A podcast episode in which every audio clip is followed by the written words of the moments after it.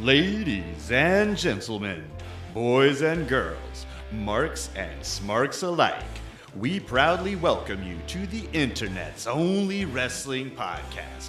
That's right, we are the only one. We want to welcome you to Pin the Champ. Hey, what's up, guys? Welcome back to Pin the Champ. And I'm here with my pal Song. What up? And uh, me, you know me, I'm Jeremiah. Uh, we are your host here. Uh, it's been a few weeks, so we've missed you guys a lot. Um, and since it's been a few weeks, of course, you know, and before we got on the air, uh, song, uh, we are talking about how we're turning into old men and therefore can't remember anything. Uh, since it's been three weeks, uh, you know, I've been trying to remember like the broad strokes of, you know, like what's been going on. And obviously, we'll go through some current events on different shows and here in a moment. But broad stroke wise, uh, I just kind of wanted to go over a couple of things with you here right off the bat that that right. like broad strokes happen. First and foremost, uh, I think you'd be remiss to not say the biggest thing would be the Undertaker's finally going into the Hall of Fame, right?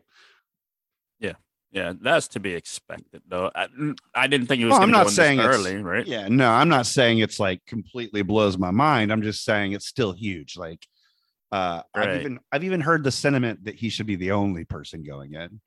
In this uh, year? In this year, yeah. I'm not saying that that's happening, but I'm saying I've heard people say it should. If they were gonna do like only one person in the Hall of Fame, the only person that they can do that for, I think, is going to be the Undertaker, given what he means to the company. Mm-hmm. You know, mm-hmm. and he's like an original. He's like he was a character created by the WWE original that lasted decades. What what are we thinking? Like three decades, four decades or so? Yeah, I would say probably close to four decades, if not four decades yeah. for sure. I mean, I could see it being appropriate. I don't think it's going to happen, but I could definitely see it being appropriate because you could have like uh many people come and up and talk about the Undertaker because he's had so many classic feuds. I know that we learned on Raw that Vince himself, I think it was yeah. Raw, yeah, Vince himself said that he's going to go ahead and induct uh, Undertaker to the Hall of Fame. That's completely appropriate too. But if they wanted to go the route and make him the only guy, you could turn that into like a special one and a half hour, two hour event. And I would never, I wouldn't get tired of watching people come up and tell and give their respects to the Don, you know? It's like, basically. yeah, exactly. Just have like an hour and a half of people coming up giving him his flowers, you know? Yeah. I mean, there's so many, he had so many classic rivalry with Shawn Michaels and Triple H, uh, you know, just countless other people that he kind of made by having a match. With. It became he gotten so huge that like having a match with him at WrestleMania was equivalent to having a WrestleMania main event match. Right. know? People are just as happy with it, you know. Exactly. It's basically like a title. yeah, man. So congratulations yeah. to the Undertaker, me, Mark Calaway. Uh, man, been entertaining us for literally, like you said, decades and decades. It's been a fun ride. I'm glad you're finally, like Song said, getting your flowers and getting your kudos. Can't wait to see you go into the Hall of Fame. Um, another huge thing, man. Cesaro, man, what a what a sad missed opportunity. It's sad that he didn't do much bigger things in the WWE. Got to pray he goes to, to AEW. You think it's going to happen? I'm thinking either AEW or New Japan. I think he'll be really big in New Japan. Man, New Japan. New Japan. New Japan seem to love ex WWE wrestler, and they they can they really know how to use them too. But you know, I posted about it on the uh, Pin the Champ podcast uh, uh, Facebook page. Mm-hmm. Talked about what a missed opportunity was. He's one of those guys that seem to always like, okay, we're gonna ramp him up, give him a push, and then nothing happens. They forget mm-hmm. that they're giving him a push. I mean, just like last year, they gave him his first WrestleMania win against like Seth Rollins. After that, I was That's thinking, true. okay, maybe this time it's finally going to stick. They're going to finally use Cesaro um, talent correctly. Yeah. But nope. Two months later, back to tag teaming with uh some, you know, Ricochet Somebody. or something like yeah, that. Right. Yeah. Exactly. And um, I mean, on top of that, like I think his most recent push, as a matter of fact, to exactly what you're talking about, would have been against Roman Reigns, where he was kind of pushed as like you know not a major pay per view, not one of the big four, but I think he got like Yeah. a pay per view match. I don't remember on which pay per view now, but it was a you know well, it was either like it was definitely like last year, right? But uh, Yeah, it was which in the he middle got a little push, you know. he got a little push, and he did have a match with Roman Reigns for the W, w the Universal title. Um, but he was kind of just squeezed in there between like uh, Daniel Bryan leaving WWE, and they gave Bryan a final match with Roman on SmackDown that you know kind of overshadowed the program that he was having with um Roman Reigns at the time. Yeah, absolutely, absolutely. Hopefully, I mean, whatever company he goes to next is gonna you know give him his proper dues and yeah, as a singles wrestler, I want to see him pushed as a singles wrestler, man. He he deserves that. He's been, like you said, in a million different tag teams with Tyson Kidd, Sheamus, you know, num- Yeah. number of people he's won tag team belts with. You know what I mean? So Mhm. it'd be great to see him, um, you know, finally get his due.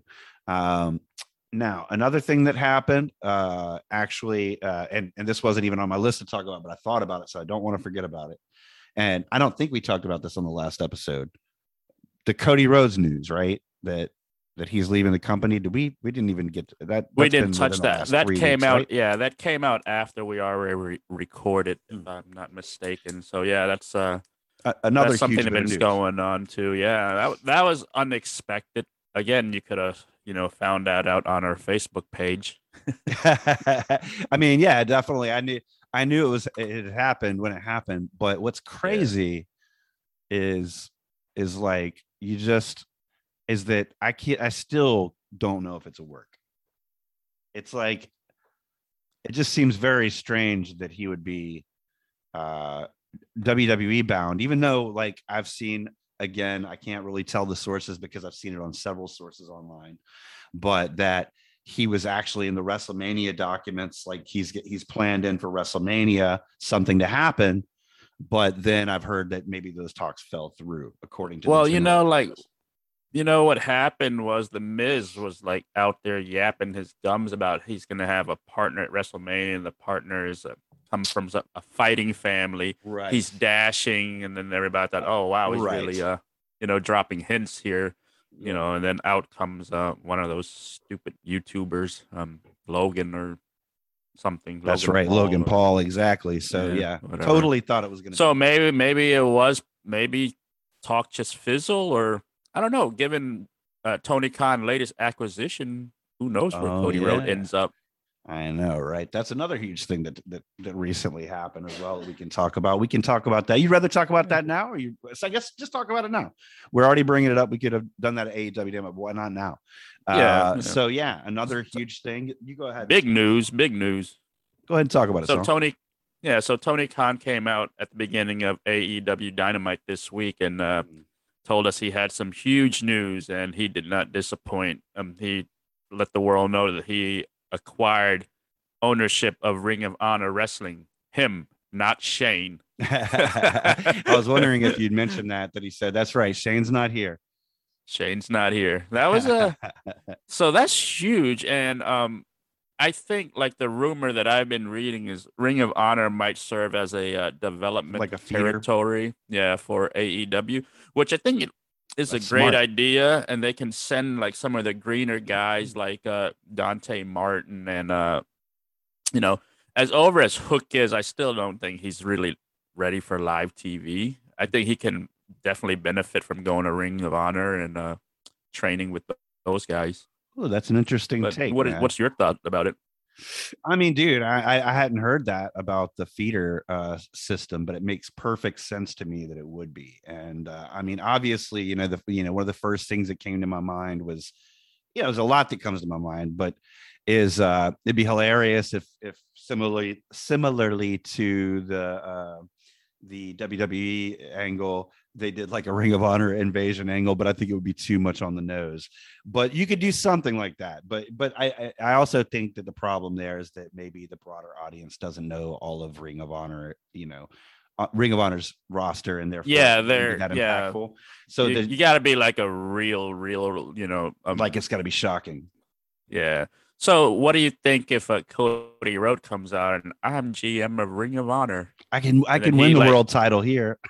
Yeah, exactly. Right. I And I mean, could- like I said, I thought the Cody thing it seems almost too unreal, and I almost feel like it's a work. So, you know, part of me expects him to show up at Mania, but part of me expects him to show up again in AEW somehow.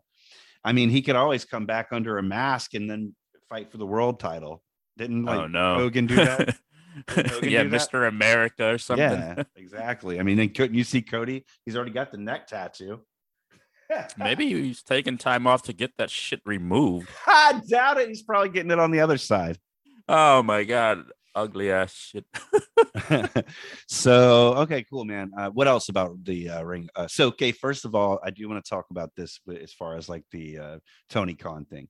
Can I just take a moment to say Tony Khan? I kind of love him. Like I, the more I Oh, see yeah? him on air, I think it, he's great because he's got that whole. Well, I'll say I love him, but he also he's got crazy person vibe. So he makes me a little nervous because there's something in his eye that's kind of like eclectic. But then also, I feel like he's very much like um, what was the guy's name? Never mind. I don't expect you to know this because I don't know it either. Too. But, uh, I mean, you may impress me. But the do you remember like either from the show itself or did you ever watch the uh, series Glow? No, I've never seen Glow. It's one of those things that's been on the DVR, but never. very uh, much reminds me of the the uh the uh like main ring announcer type blonde haired guy from glow uh so if you ever have a chance to look at that he's his like he's kind of like a willy wonka of wrestling he's just very much like a child and that's kind of what i'm saying is like Yeah. i think it's kind of fun to watch tony khan because he's like a That- big he's like a big crazy kid who owns a wrestling company See, that's what I like about Tony Khan at the Mhm. same time is what worries me about Tony Khan. I feel like he's talking you feel his fandom when he talks about wrestling. He truly loved the business and he's a Mhm. he's a fan. But at the same time he's a fan with a lot of power.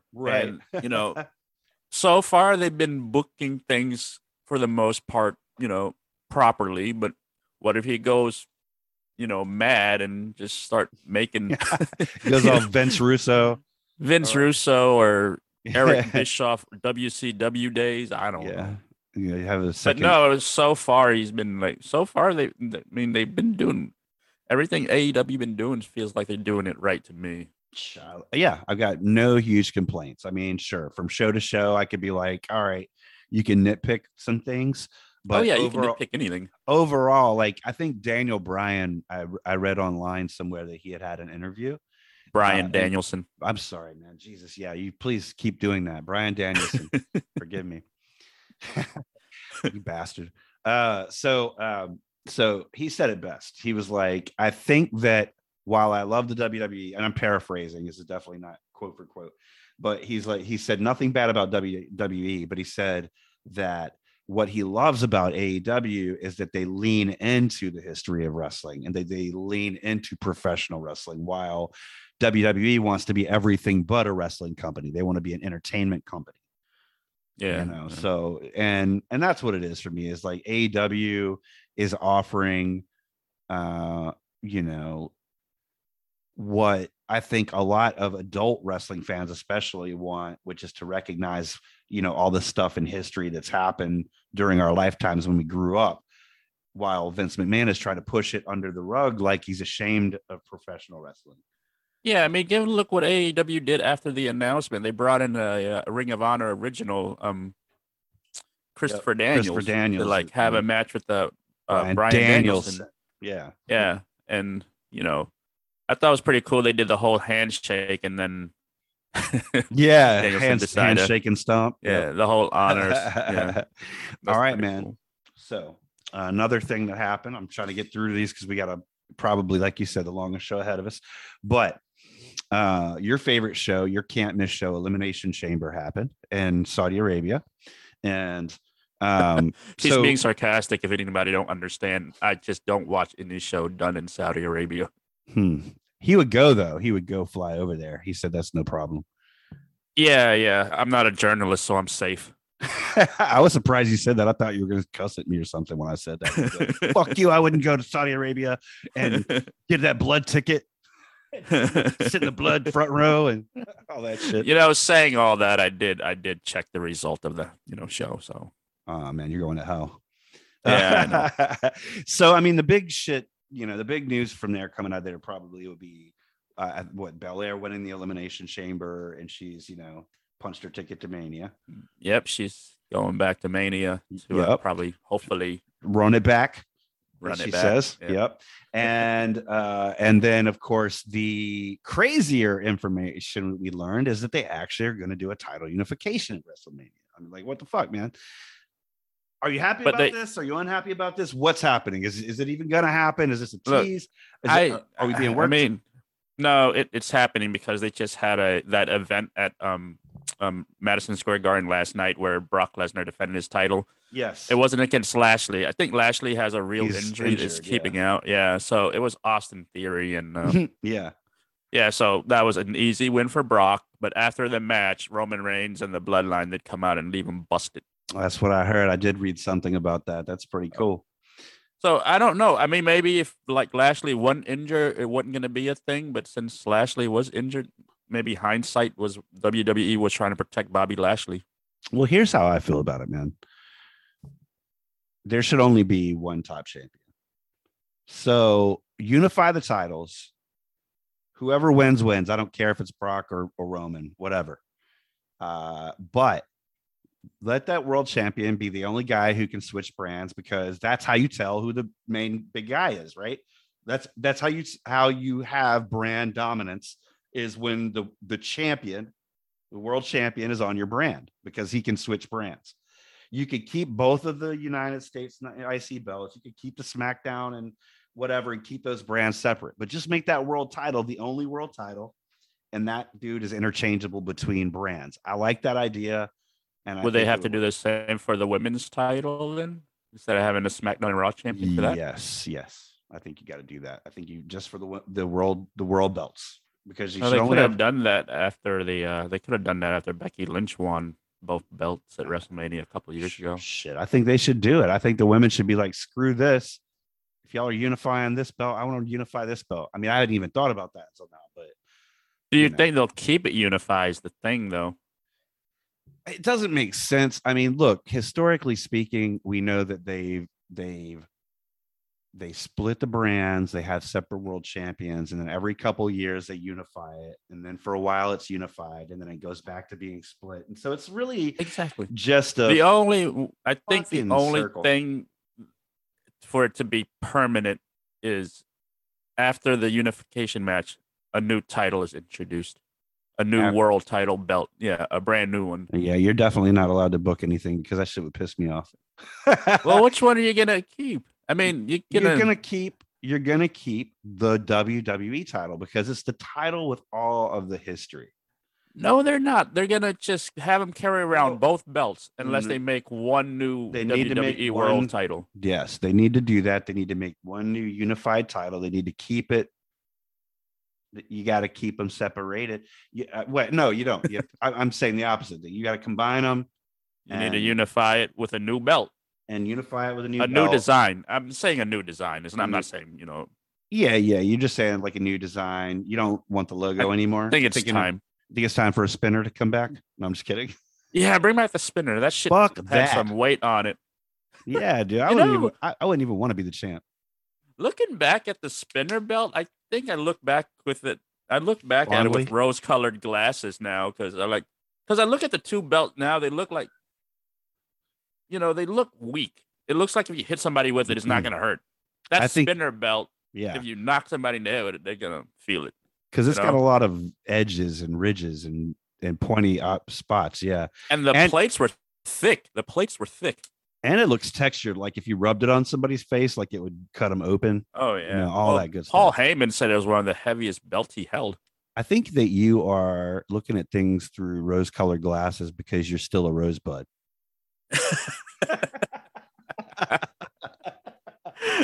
you're in the party line for Adam I am. Rose. He's Yeah. coming back at Mania, and you're going to be the first hot dog. Yeah, me and uh me and uh Adam uh, Scherr or uh Braun Uh, Strowman. yeah, yeah, you and yeah, Strowman. Exactly. Hilarious. Uh, I do want to bust you out and call you out at this time. Either I'm losing my eyesight or you have a pack of cigarettes back there. Who's smoking? Where? Behind you at the fan. Is that cigarettes?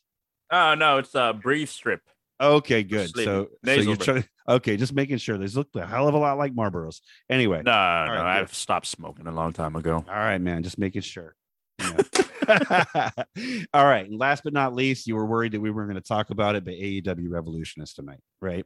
Yes, it is. Yeah. So this card looks pretty cool. AEW does the damn thing at pay per views the right way usually. Uh, so uh, yeah, man, you want to talk uh, about AEW Revolution a little? What are you looking forward to as far as that goes? Uh, I'm looking forward to the uh, the ladder match for the face of the revolution. We got some, you know. Normally, when you think of ladder match, you think of high flyers and stuff like that. Mm, But uh, this match have a lot of uh, Man muscle, beef. uh, Yeah. man beef. Yeah. Yep. So there's that, and then um, I also think the uh, TBS title with uh, Jade Cargill Mhm, and mhm. uh, Tay Conti has the potential of like being a show stealer. Um, nice. Conti's, I think Conti's like she's been solid. I know she's probably booked here just to put uh, Jade over. yeah. Can, You know, Jade is really new to wrestling, and I think what they've done with her has been really good. They they protected her throughout her run. Um, and you can see that she has the passion for the business, and she's picking up really fast. From given like what we first saw her in AEW to what she is now, um, she's really a lot more fluid in her movement. You know what I mean? well, yeah. I mean, and her size and even her demeanor kind of reminds me of Charlotte Flair. It really does. Like her her size and her demeanor, her like physical shape and all that good stuff, and her presence reminds me of like a queen or the queen, like a Charlotte Flair type. Something, someone really regal, right? regal badass. Like if they ever did Mhm. like a crown or whatever in aw she'd be a natural fit, but don't be copying shit. Uh, but uh, but Yeah. yeah, but yeah, dude. Uh, can you also uh, can we run it back for a minute and go back to the um the the revolution, face of the revolution? Is that what Yeah, you want to know who's in it? yeah. Can you run that by me? Yeah. Yeah, yeah, This we is why- got, this uh, is why I listen to podcasts, folks. It's cool. Yeah, it's uh Wardlow, Keith Lee, Powerhouse Hobbs, uh Absolute Rick Stark, my guy Orange Cassidy, and my other guy Christian Cage. Uh-huh. Now I think Cage is only in. too. No, he's small. yeah, right. Oh, no, you, Christian th- you think about you think about Brian Cage. Brian No, Cage. Yeah, I was thinking Brian Cage. Never mind. I think Christian is put in there as the veteran of the group. I think he's probably going to be the one, you know, calling this match for the Okay, gotcha. guys because he's they need a veteran presence in the match because when you look at the name, it's a lot of like almost rookie or sophomore, you know, wrestlers here. Um, but he, I know Christian is not. I don't think Christian is going to win it. I know he's not the type of guy that's going to put himself over like that. Um, Right. so I don't know. I'm thinking maybe this is where Wardlow kind of. That's kind of where I was thinking too. Yeah, and we'll get into that a little bit, but he's kind of stepping out of his comfort zone in a lot of ways here recently. But uh, but I like that pick, man. Um, Yeah. all right, so switching gears a little bit here. Uh, I know we've. I just you know I was too excited because we've been so long without talking about wrestling. But uh, before we get into uh, like the weekly shows and the classic Raw, uh, you been up to anything new, man? Well, um, I had to get a new car late recently because uh, my old one finally died. So So it's completely gone now. yeah, it's completely gone. Uh, Damn. Yeah, I remember freaking, you uh, talking to me about that this week, man. That's always a bummer. What you I think know, I don't- no, I got a Subaru. Oh, you did get a Subaru. Yeah, Okay, I got a. Subaru. I I, didn't know if you were walking to work right now or what. I'm just kidding. shit, I probably no, yeah. Saran wouldn't make me walk to work. Like, "Nah, you don't need a ride. Just walk, man. Get me a skateboard. she call you fat and tell you to walk. Right. Which you, if anybody knows song, we know that's complete bullshit. yeah. So I mean, that's about it, man. What about you? I heard That's you went kinda- on vacation. Yeah, man. So sorry about your car. First and foremost, glad you're able to get a new Subaru. I've heard Subarus really stepped up their game in recent years. So I hope so. That- I needed to go 300,000 miles. Exactly. yeah, man. But yes, I did. I, I went on vacation. I'm gonna go ahead and take this opportunity now to say hello to my mom and my sisters, Molly and Rachel, Hi, mom. as well as uh as my niece and nephew, Montgomery and Shepherd. Uh, got to go visit them in Florida uh, over the last couple weeks, and that's why uh, my wrestling this week is going to be like scattered all over the place, right? Because I've watched all kinds of shit out of order, got it in when I could. You know, my mom was like laughing at me watching wrestling when she went to bed. She's like, "What are you watching?" You know, you know how it is with family. Anyway, but uh, but yeah, uh, it was great to get to see them. I actually got a really cool. I wish I had it in here so I could show you, but it's still in my car. But I got a. I found a. Um, went out uh, to the thrift stores uh, with my family. Found a cool Pez Undertaker's dispenser. Pez dispenser. Oh, yeah. You sent the picture of that. That's really Mhm. cool. Yep. What and- part of Florida were you in? Jacksonville. They live in North Florida. I'll be trying to visit my mom without. Okay. Okay. Uh, that's only about seven hours. No, dude, it's it's like nine hours. But my It's like the top of the Florida, right? Is it? Oh, okay. yeah, it's the top of Florida, but it's still like nine hours. Yeah. But it's it's a nice little drive. Yeah, absolutely, man. So that's what I did. I've been kind of consumed with that that vacation. Long overdue. It was fun doing that. Coming back in the last week, getting back in the swing of work, had a lot of stuff to just catch up there. And Did you trying- um did you check out the daily place at all? No, We're man, I, I, I did not have a chance to check out Daily's place. It's it, you know, the thought crossed my mind as I was on the way there, but when I got there and got into this like everything that was going on, I totally forgot that I could have even done that. But that that was totally on my list. As a matter of fact, I was like, man, it would be cool to visit there when like AEW was at Daily's place, so I could go to like a AEW show down there. It would have been sweet. But no, alas, I did not. Next time. Yeah, it would have just been an empty shell. I'd have been just like No. Well, we can go visit your cool. mom next time and uh, we'll visit the daily place. Sounds good, to that asshole. All right, man, you jerk off. Today on Pin the Champ, we're going to talk about the Monday Night Raw from May 10th, 1993. Uh, of, oh, are you supposed to be taking this, man? Was that you uh, jumped in on it, so I- well, I- we, well, we forgot to color well- it. We forgot to color it blue It's on blue. my. It's blue. Just understand, guys. You're getting in, in some insight into a, into the podcasting world. We have a we have a sheet we're working off of. Song was supposed to do something. And he didn't. yeah, we're not the most kidding, organized, but well, I'll continue from yeah. there. Continue, so man. What are we doing today on Pin the Champ? we're gonna talk about Monday Night Raw from uh, May 10th, 1993. We're also gonna urge you to uh, check out that episode, whether it'll be your first time watching or a trip down memory lane. It'll help you better remember or understand exactly what we're talking about. We appreciate you uh, listening to us. Uh, shit. God damn I it. love it. What? I'm sorry. I make you break. Great. No, I love it. Keep going. We do appreciate Uh, you guys watching us, listening to us. Yeah, listening, watching. Well, you can't watch us yet. We should set up a YouTube channel. Yeah, man. Then we got to get dressed. We can't just Oh, sit here in underwear. Yeah, no. I'm not in my underwear. Jeremiah, tell them so that they can listen to us. All right, man. Apple, you can listen to us at Apple, Spotify, Google, Amazon Music, Pandora, Podbean, and YouTube. And my bad song. I didn't mean to step all over you, but it was too funny. it's all good, dude. all right, bro. So we're gonna we're gonna talk about the current landscape a little bit before we get into classic Monday Night Raw. I've already uh, pre-warned you. If at any point I'm confused, uh, it's because I've been watching like all that stuff out of order. Um, um, but we're gonna start off with, of course, we're just gonna go through the, the, the last week. It would be we'd be here Yeah. for six hours if we talked about the last three weeks of wrestling. But uh, yeah, so we'll just start with uh, Monday Yeah. Night Raw on the 28th. of yeah, man, and you caught all of that. Um, I caught a little bit of it, but Yeah. so we'll go ahead and let you talk us through that, man. What do I need to know about Monday Night Raw? Well, I think one of the biggest program, I mean, one of the bigger program they're um they're trying to build up to for Mania is that it's not official yet, but the show opened with Kevin Owens in a cowboy hat. you know where this is going. He's been trashing tax, uh, Texas all over social media. Mhm. So they, I, th- the rumor is uh Austin and Owens at Mania. So. I think that's why the uh, they've been having uh, Kevin Owens trash um, Texas so much. So it opened with Kevin Owens, and then he comes out and introduces best friend Seth Rollins. yeah. Yeah, yeah.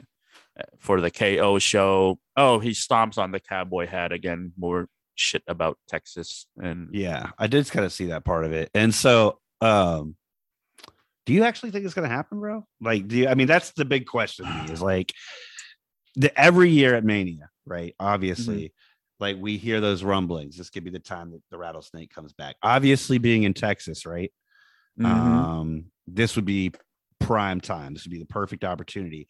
And like you said, we're seeing Kevin Owens uh basically do stuff that in kayfabe should be pissing the rattlesnake off, right? So exactly, exactly. so I mean, there every everything about this rumor seems like it's headed in the right direction. Yeah, but they What do you said think? like I guess they have a backup plan built because they said like um they after the show they had a match with uh the Alpha Academy. They beat the Alpha Academy. Um a pretty cool uh ending sequence where they had uh Rollins did a buckle bomb on uh Gable Okay. and then Owen stuns him and then Damn. Rollins stomps him, which was pretty like that was like a pretty cool sequence. But like they earned a title match. They say they're gonna for next week Raw, and he said he's gonna they're gonna win that title match and then have to defend it in a shitty place like Texas. So you know, I did catch that part of things, man. So that's pretty cool. I wanted to reach out and say that I love Gable's work right now, man. Like Chad Gable's whole persona, that whole what is it? he's like, he's like, thank the you, trainer, uh, Yeah. thank you, uh, thank you. yeah, I love this shit. yeah, yeah. So that's that, and then um, there was a quick squash match where Omos beat uh, T Bar in 42 seconds. No need to linger on that. His promo Um, was good though. Omos's promo was good. Did you remember the little promo that he had where he's basically like talking about dominating and crushing everybody? Yeah, I mean, for- for a big man, but- I dig the I dig the um I dig the uh the promo work at least. I think for for somebody who's green, it was a Mhm. pretty good promo. And I heard you say no reason to dwell on that. So I'm guessing you're not the biggest Omos fan. I'm just not a fan of that match. Or uh, Okay. You know. just don't care about it. yeah, I mean, I don't know where they're going with Omos, Omos, Right. Os- Osmosis. Um, Omosis. he has the potential to be a um, he has the potential to be a huge. I think star. you. He does, Yes. but um, right now he's just you know working these squash matches until he's uh, you know, this. I think it's gonna be hard for him because I don't know if you can find the right opponent to match his size and strength. That'll Yeah. make him look like he can, you know, even make him sweat out a match. So Yeah, I think that um that with somebody his size, you almost do a disservice by putting another dude his size because you're gonna have a shitty match. it's it's almost like you need an AJ Styles, which of course you know AJ was the guy that kind of got brought him to the dance as his kind of coach and partner being with him at first. And Mhm. so to me, like that was cool, like watching him fight people like Kofi Kingston and yeah, and like people that are obviously way smaller than him. But yeah, we Yeah. won't have to dwell on it. Here I am dwelling on it. You said we don't have to. but that's just you mentioned like Yeah. I don't think they're going to be able to match his size. Don't try to. You know what I'm saying? Find interesting pe- matchups for him, but that are going to be able to work with his limitations. yeah, we'll see what happens. I mean, I think he has all the potential in the world. If he's committed to it, he can uh, become a big star in the WWE. I mean, he's what they like, giants. You know, let's face it, WWE is the land of giants when it Yep. comes to professional wrestling. Um, so there was also a six women uh, tag match. Uh, Okay. B- Bianca Belair, Liv Morgan, Rhea Ripley versus Doudrop, Becky Lynch, and Nikki Ash. Um, highlight of this was uh, uh, Belair using her hair to whip the shit out of uh, Becky Lynch. Do you hear the Um, snap? Yeah, you heard the snap, and then That's cool. you saw the welt um, on Becky's uh, abdomen. It, it looked painful.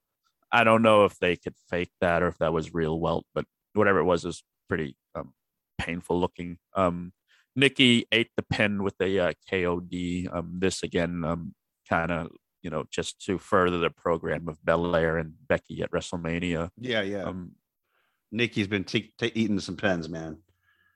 Yeah, Nikki's. Uh, yeah, I don't, you know, uh, I don't. What do you think about her uh, heel turn so far? Well, uh, I think it's been horrible because I think that it was done as a knee jerk reaction because they she didn't get over as a face because they didn't spend time with her in the right way as a face. So I feel like ever since Nikki Ash has started, from her very name itself to the way that they've played it so far, they've it's been nothing but missed opportunities, and therefore it continues to be a missed opportunity, and that's why we I- find her in her losing spot right now. I feel like she drags down people with, that she work with too. Like, get Rhea Ripley the far away from Nikki right now, man. Mm, Rhea Ripley is a monster, but she's been ever since they paired her up and feuding, you know, first pair and now feud with Nikki Ash. She, Yeah. She's lost some of the shine that she had, you know, since she won, you know, WrestleMania. Yeah, and I never really think that they can. Yeah, I never. I mean, and while she did have that victory over Asuka, high profile victory over Asuka, Mhm. um, I don't feel like they've ever really handled Rhea correctly either, and I haven't really liked the character work she's done. Not so I won't say that. Not like the character work she's done. I don't like what she's been given. I don't like her storylines, and I don't think she's been handled properly on the main roster either. So, yeah, Yeah, I agree. So um, this one might touch on what you have to cover. Uh, Tommaso Ciampa, uh, Ciampa um, versus Robert Roode was on Raw. Um, mm-hmm, mm-hmm. so they've been doing uh, Ziggler and Roode going back and forth between Raw and NXT. I'm guess this is probably supposed to lead to a program with um Mm-hmm. Ziggler going for the NXT title, right. which uh, you know Ziggler can make good matches with just about anybody. So Yep. I would love to see um Bron Breakker and um that matches has some appeal, but this one was uh just to further that storyline there. Um Yeah, I mean the thing about Ziggler is you're right. He can have a match against anybody, uh, and and it can be decent. Um, but he's in that you know uh, repetitive mid card uh, or tag team deal, and he probably always will be. But the good thing about this, and the obvious reason why this is happening, I think, is to kind of number just two reasons really is to kind of give some consistent crossover and make NXT seem more like a main show by putting regular, you know, guys on there from the other two shows. And then the other thing is to put Bron Breakker with somebody, another person who's a veteran that he can Yeah. learn from. Obviously, Yeah. he's been learning from Tommaso Ciampa.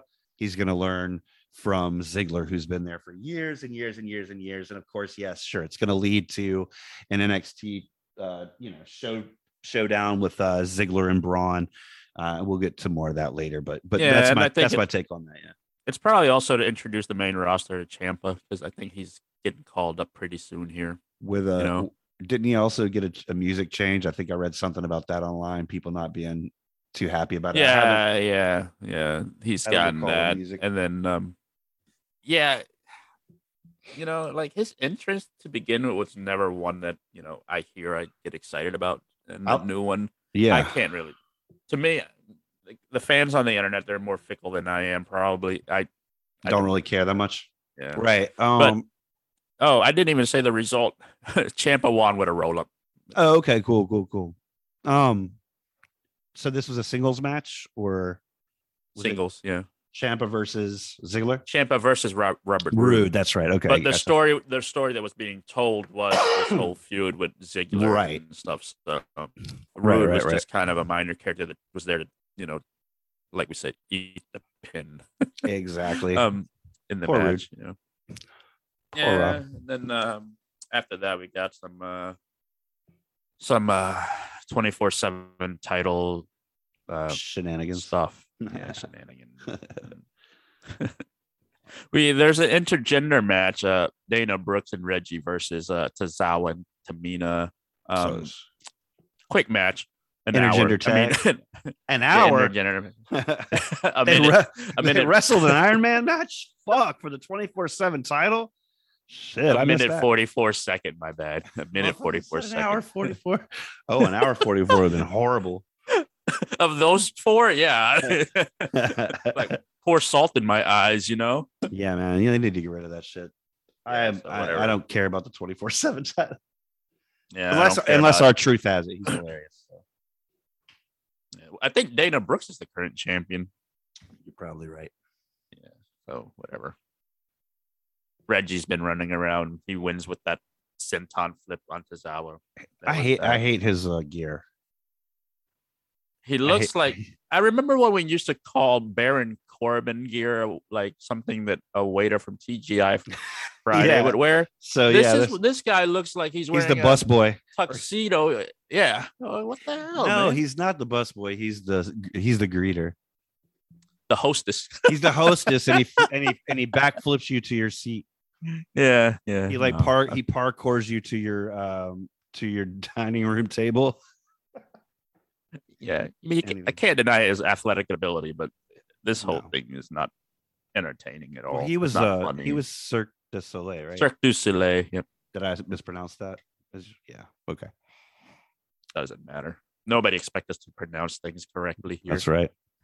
Low standards here on this podcast, Oh, if there's any standards at all. if if at all. oh, do you know what I noticed? Like, I know we're okay. So- I don't know. Sorry to get us off. No, you go ahead. Talk about your raw. I'll talk about this later. I'll, I'll talk about it in a little while. All right. Go ahead. Yeah, go ahead. Cool, cool, cool, cool, cool, cool. So next up, we got Mysterios, the Mysterios, uh, Dom, Dom, and uh, Rey versus the Hurt Business. Um, Okay. You know, Hurt Business is still around. It's just those two, uh, Alexander and um, Right. Shelton Benjamin now. They're not. They're not related to to to Lashley anymore at all, and they're still called the Hurt Business. right? No, Yeah, so yeah, weird. still called, yeah, or MVP is weird because that was like MVP. Uh, Yeah. So Anyway. I don't know why they're still called the Hurt Business. Um, so this was started to uh further the storyline with Miz uh and uh the Mysterios. Okay. Miz Miz ran interference. Rey chased Miz off in the crowd, and Dominic get roll up for the pin. Oh, Uh, okay. That's about it. So I'm completely surprised that the heel turn of Dominic has not happened yet. I am too. I mean, I heard a slow burn, but Yeah, this thing is like uh, this is like uh somebody molasses. somebody fucking put somebody dropped the the matches in water. It's so slow Yeah, burn. it's- you know, Uh, no burn at all. You know, no burn, yeah, it's- this is it's a no like he's burn. never gonna fucking turn. It's gonna be crazy if Rey turns. He's the bad guy. That'd be crazy. That'd be like so unexpected. Has Rey ever been a heel in his career? Uh, I don't know that for sure because he's had such a long career and he's been in so many places. Um, but, but his WWE run, he's never been a heel. definitely not. He's kind of like Ricky the Dragon Steamboat, just forever a good guy. You know? Yeah, I mean, you know my opinion on this whole Miz and Logan Paul Mysterio shit. What do you think about this program for a Mania match? I mean, they've already had Logan Paul been, be involved before, and WWE loves their celebrities at WrestleMania. Uh, so I mean, I don't love it, but I know it's gonna happen.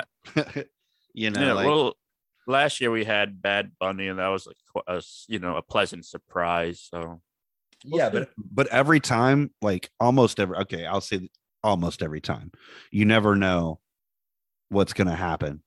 But almost every given situation, save for very specific things that might happen, I would rather see two wrestlers get a spot than a celebrity and a wrestler.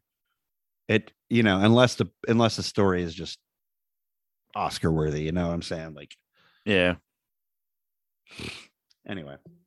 yeah. Uh, in the back, and you have Riddle coloring, trying to stay focused. Or In the back, in the say, not Oh, this the- is- you know the backstage area. Yeah, back oh so like promo, gotcha. All right, cool. Yeah, yeah. Matt Riddle coloring, um, trying to stay focused. That's um, cool. Randy Orton comes in, say, "Hey, we're going to win the title back." That's it. That was that. That was that. Just Randy Yep. walks in is like, we're gonna win the title back. Yep. Yep. Okay. You know how short these segments are with the backstage. Why nowadays. shouldn't have even happened? Obviously, like they just obviously have to they wanna fill win the three hours. Like, they have to they have to fill three hours. oh, we'll just put it. We'll just show me another replay. right. Anyway. uh, so we got RK Bro versus Street Profit. Mm-hmm. Um, this was um, Seemed like it would be a good match. RK Bro versus Street Profits. yeah, I think Eh, If they had given more time, it would have been a good match. I think it was only about six minutes. Okay. Yeah. Um. Uh. I, I think Orton got legitimately hurt. Maybe they had to call an audible and finish it quicker. Oh, really? because after the uh, after uh after uh, Ford like you know he his his frog splash he's really high in the air there you know Mhm. and then I love that he shit. landed on Orton I think he might have yeah I think Landed he might have on- landed on Orton ribs legitimately because like you can Oof. see like yeah yeah so Uh, I'll probably check that out tonight. he he rolls after the splash Orton rolls towards the rope Uh huh. and then um, uh, Ford went to pin him, but uh, who's the other guy? Not Ford. Um, Dawson. Dawkins. Dawkins, Yes. Sorry. Push Orton feet off the rope, so the three, so they got the three count. Gotcha. Okay. But- so so wait. It, it was real. It was abrupt. I think. Yeah, Pro- the profits, Profits won, won? Oh, nice. Won. okay. Yeah. Surprising. but it felt abrupt. Like I think that rope part. That's they what were you're supposed to saying. Continue. Yeah, but Mm, I don't gotcha. know. They Yeah. called an audible. The Okay. landing looked rough. I think. Have we so. seen anything But- online about possible Orton injuries or anything? I'm just looking to see if that's something. I thought I saw you- something on Twitter about it, but they, I, Maybe. Anyway, yeah, you go ahead and continue talking about Raw. I'm gonna check that out. Oh, yep, yep. Montez Ford is providing. This is from Wrestling Inc.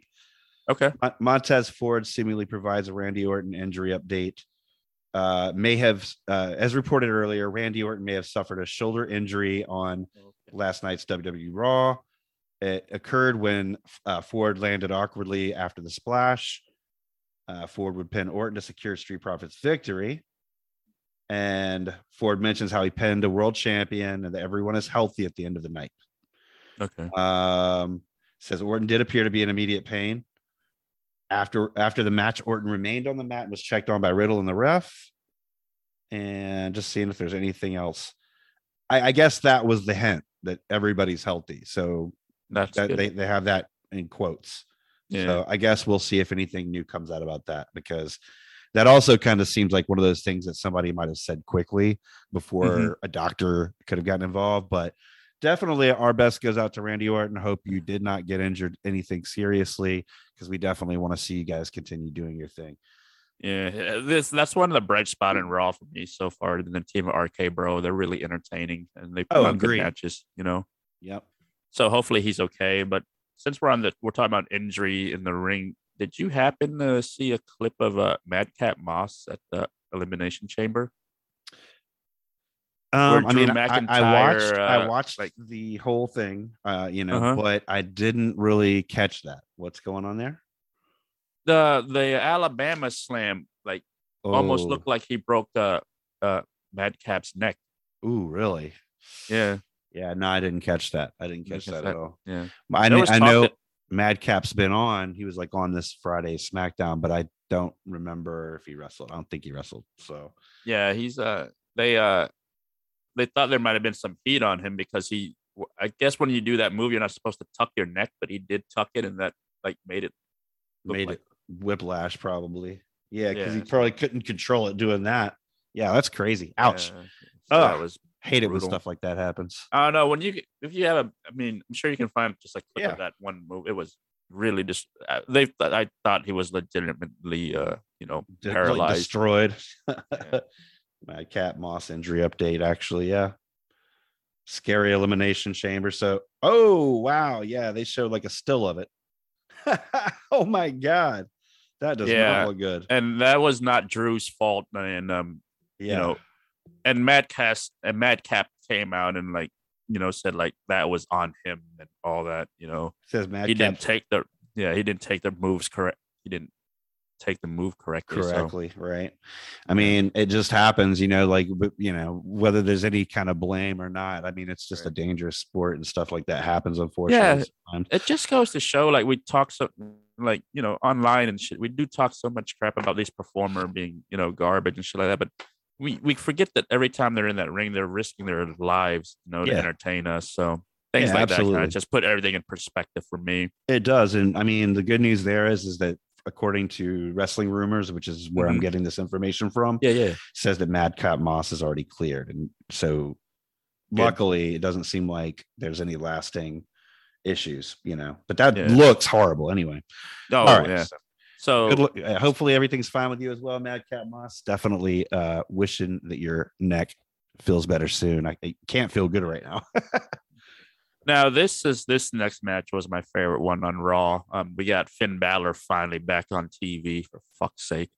Oh, nice. uh, vers- yeah, versus Damian Priest for the U.S. title. oh, really? I I like this program. I like how they're doing it. Um, uh, Balor win with the coup de grace, and then Priest turned full on heel, and it oh, really? and beat the sh- and beat the shit out of him after the match, leading like to too. a uh, a power bomb on the announce table. okay, yeah, but so but Finn is the new U.S. champion. Finn has on. another single title, which is awesome. And I gotta Crazy. say that U.S. title looks great on him. That's you know? awesome, dude. Yeah, yeah. So I this- can't I wait to see this. this is going to be a mania match. This is going to be a mania match. The And rematch. Balor- yeah. Yep, the rematch is going to, and is an exciting program because you got like a veteran like Finn Balor who's done everything, you know, in the wrestling industry, and Damian Priest who was been impressive since NXT. You know, Mhm, mhm. I thought they brought him over to the main roster real quick, and he's one of the few NXT guys brought over the main roster that they didn't fuck up. So Yeah, he's translated pretty well. Um, and yeah, I'm yeah, excited about this. I think the heel turn's good for him though, because you know, like if you're doing that whole aggression edge thing, Yeah, kind of like you might as well just go ahead and full on make them aggressive and and just go ahead and and and roll with it full time. And it gives something for Finn to do as well, because Finn's kind of been lost. And Yeah, it's good to see him with didn't a e- belt. Yeah. And he wasn't even in the Royal Rumble. That's how lost he's been. It was crazy. He'd have been in the Rumble match. great but- point. You know, this all started like a week before this episode of Raw where um where Priest came out and challenged anybody to step up. He said he wanted a world title worthy opponent.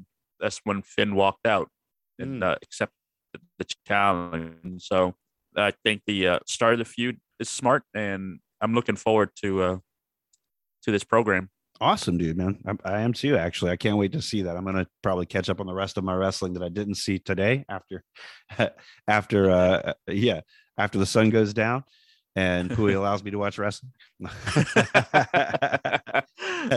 Oh, next, man? Uh, so we got um Edge out. Um, he wants a, an opponent for Mania. Um, Okay. he wants to make somebody's famous. Okay. uh, wasn't that like Taker's line though? yeah, I think it was at one point. Yeah. Yeah, Yeah. I guess Edge So- has history with him, so he's allowed to. Maybe he asked uh, permission. So AJ Style comes out, which Okay. was to be expected. Um, right. This is a match that Styles said he's been wanting, you know, with Edge ever since Edge came back. I'm definitely so- all for it. I think it could be a great I'm all match. for it. The uh, the takeaway from this was though, like Edge did tell Style he wants the bulldog, not the one that's been almost tag team bitch for the last few years. Oh wow. Okay, that's cool. And then Edge offer a handshake. Style thinks about it, and Edge go full blown heel, attack Styles, um, beat him down pretty bad, and then he did the uh, one man concerto to finish off Styles, leading to their uh, their uh, eventual matchup at Mania. I've been So a double turn here, I guess, because Well, AJ was already kind of face because he had kind of gone away from Omos, Omos, and um, and kind of had been acting face lately. But maybe this kind of cemented his face turn. But I saw, maybe I saw a but still, I saw a still picture of Edge looking like a hill, but I didn't know. So I've been waiting to hear this from you, uh, and confirm that Edge uh, went full heel, which is crazy because you get the Damian Priest heel turn, and then you get back to back Edge full heel turn. Edge, so it's like yeah, everybody's going to the dark side here on Raw this week. That's awesome. Yeah, so that was kind of your main event there. That was the last Okay. segment. But I'm excited about Styles and Edge. I mean, I, I remember texting you when we uh, when I saw that Style was going to be the opponent. Yep, I remember that how I text. think this program is going to work great. hmm Yeah, so that was Raw. That's awesome, Yeah. man. Well, you confirmed some things for me about Raw. I'm excited to check it out and and see the things that I missed. Like I said, I got tons of stuff pieced together uh, but it's good to get the whole story. So, all right, well, that was Monday. So I guess we'll move to Tuesday's NXT, which I watched. Um, so we'll Yeah. talk about that with you. I don't know if did you watch it as well or no? Um, I watched a little bit of it. I've caught some uh segments and stuff. So Okay, yeah, Cool. Well, the show I'll up- I'll add in my two cents. when it's appropriate. Yeah, absolutely. Yeah, no problem. So as far as like the show opening, we start off with like the Bron Breakker and the Tommaso Ciampa stuff, uh, because uh, Bron and Tommaso are teaming up at the beginning of the the the uh, uh, NXT episode, uh, and this is NXT from March first, two thousand twenty two. In case anybody's uh, wondering, uh, but one of the cool things immediately that you see is the fact that the Tommaso and Bron are both dressed in Steiner gear so that they look very much like Steiners. I don't know if you caught that or not. Uh, Yeah, yeah. I yeah, thought yeah. I was gonna mention that too. I thought the uh I thought the um outfit that they both had was pretty cool. Like they're Yeah. a real tag team partner, you know. right, exactly. Thought it was also cool that the crowd started uh, like "You don't go here" and "We want Champ a chance" during this match. They were talking about "You don't go here" to the Dirty Dawgs, of course. Um, one great spot was where uh, Ciampa, Tommaso Ciampa, and Breakker hit the Steiner Bulldog from the top rope. So it's kind of cool. They were wearing the gear and they hit that Steiner Bulldog. Um, so yeah, at this point, I thought the match was over. By the way, uh, but Roode. One cool part of this match is Roode interrupted the count super last minute. Right, it was like very much last minute. Uh, I definitely thought it was over. Uh, but the match did end a little bit later when Ciampa pinned Ziggler after a fairy tale ending. Uh, so you know the NXT guys went over here.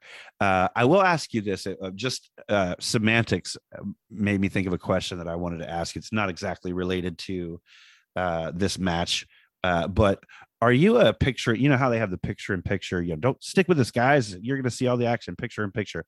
Are you a picture in picture watcher or are you a fast forwarder?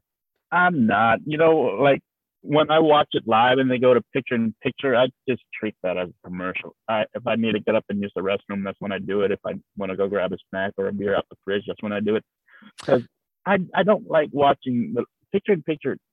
I'm, let's face it, I'm, you, you always con- concentrate on the bigger picture anyway. So Right. you're not looking at the small screen anymore. You're looking at the commercial they're trying to sell you. Right. Yeah. I think that you actually just proved that point because the reason that I was asking is because during this commercial, I didn't fast forward it. And there was a Mm-hmm. hilarious commercial about Peyronie's disease. Do you know what that is? No, I, I know the Peroni beer. no. So there's something called Peyronie's disease. And I, I urge you to watch the commercial because what it is, it's when you got a bend in your man junk. Oh no, It's like when it That's thing? bends. And so the commercial is fucking hilarious because it's like a bunch of bent carrots, like going every which way. And they're talking about bent dick disease. Oh my and, god. um, and yeah, right now, Peyronie's disease. And if you go, there's a website called bentcarrot.com. And if you go, if you, and right now, song, you can go get some bent dick medicine if you need it. Mm. Wow. This was on NXT, huh? This is on NXT. You got to go back and watch. It's a great commercial anyway. I mean, damn. So moving forward, man. Uh, Well, I just want to say one more thing before you move forward on this. I appreciate them finally leaning into Bron's, uh, you know, family more and his legacy. You know, I I, I like that they're uh, kind of like letting us know, like, look, this guy, he's a second generation, or Yeah, I think it's second generation. I believe it could be third. I have no idea. And I agree with you, but I don't agree with you because to me, the the no, I want like it them. better when they just like don't want to acknowledge the No, I hate that. at I fucking hate that. No, I'm the I'm, I'm the Okay. other way. I want them to acknowledge it, but I feel like just letting them wear the same tights and do a bulldog is not enough. It's like why did why didn't they put Rick Steiner on camera when he was there when his son won the title? Come on, Well, you, you, you know, know, like baby step, Jeremiah, baby step. fuck It's a the baby WWE, baby step. I guess, man. Anyway, but it is good. It is good that they're leaning into it a little bit more. I just say, I like your sentiment, but I feel like they need to just drop that whole do bullshit. more. Yeah. Why would you? Why would you not fucking call him Braun? Uh, you know, Braun Steiner or whatever. You know, fucking whatever. Well, they lost one. They lost one big guy named Braun. They have to replace it with another Braun. well, they can call him fucking Braun Steiner. God damn it. She's still Braun and you're Steiner too. Fuck. Let's move on. Yeah. All right. All right. All right. Um, so another thing that happens is you get like a backstage promo, Carmelo Hayes and Trick arriving, which I love this pair. They're like uh number one, like Carmelo is obviously not too super green. He's like had pre- previous experience. Um, and then Trick, uh, I don't know what his history is in wrestling. I don't think there is much. I think he's more of a talker, but he's fucking amazing as far as like his talking ability. I don't know if you paid attention to him when he's at ringside, but if he knows a camera's on him, he's making the most of it. So it's fucking awesome. But anyway, it's He's talking definitely about, an actor. yeah, exactly. It's talking about them arriving, or they arrive, and it's they're kind of talking about their Pete Dunne. Uh, uh, Pete, they, actually, I, am sorry, they show Pete Dunne arriving as well, and so they're kind of sh- teasing that they're fighting later. That's going to be like the main event later. All right, um, and they actually announced that. Um, L.A. Knight. Let's touch on him and what's going on in NXT with him right now.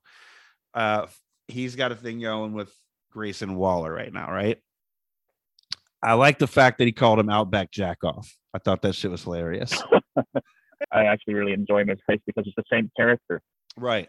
His face persona is just is still his heel tactic. You know, he's using the same languages. He's not changing the way he, he talks or the way he insults people. It's he's still the same guy, but he's just like you know, we Doing it just to like bad now. guys. Yeah, yeah. You know, I didn't think about it that way. And I was actually going to touch on the fact that I wasn't sure about how I felt about him as a face because I like him so much as a heel. Yeah. but I never thought about it the way that you're saying it, and you're kind of actually right. Um, I just think he makes a better heel, but you're right. I shouldn't dislike him because I do like what's going on with him. Um, I think this is gonna this is a good feud because you got your LA Knight, who was previously Eli Drake, of course. Yep. And he's got some experience behind him. I remember seeing him on the independent circuit, seeing him his promo and saying this dude's got like real, real big potential. Uh, I from the very first moment I saw him, I was like, this dude can talk like The Rock, as good as you know, he can he can speak like The Rock or an Austin. He's very good on the mic.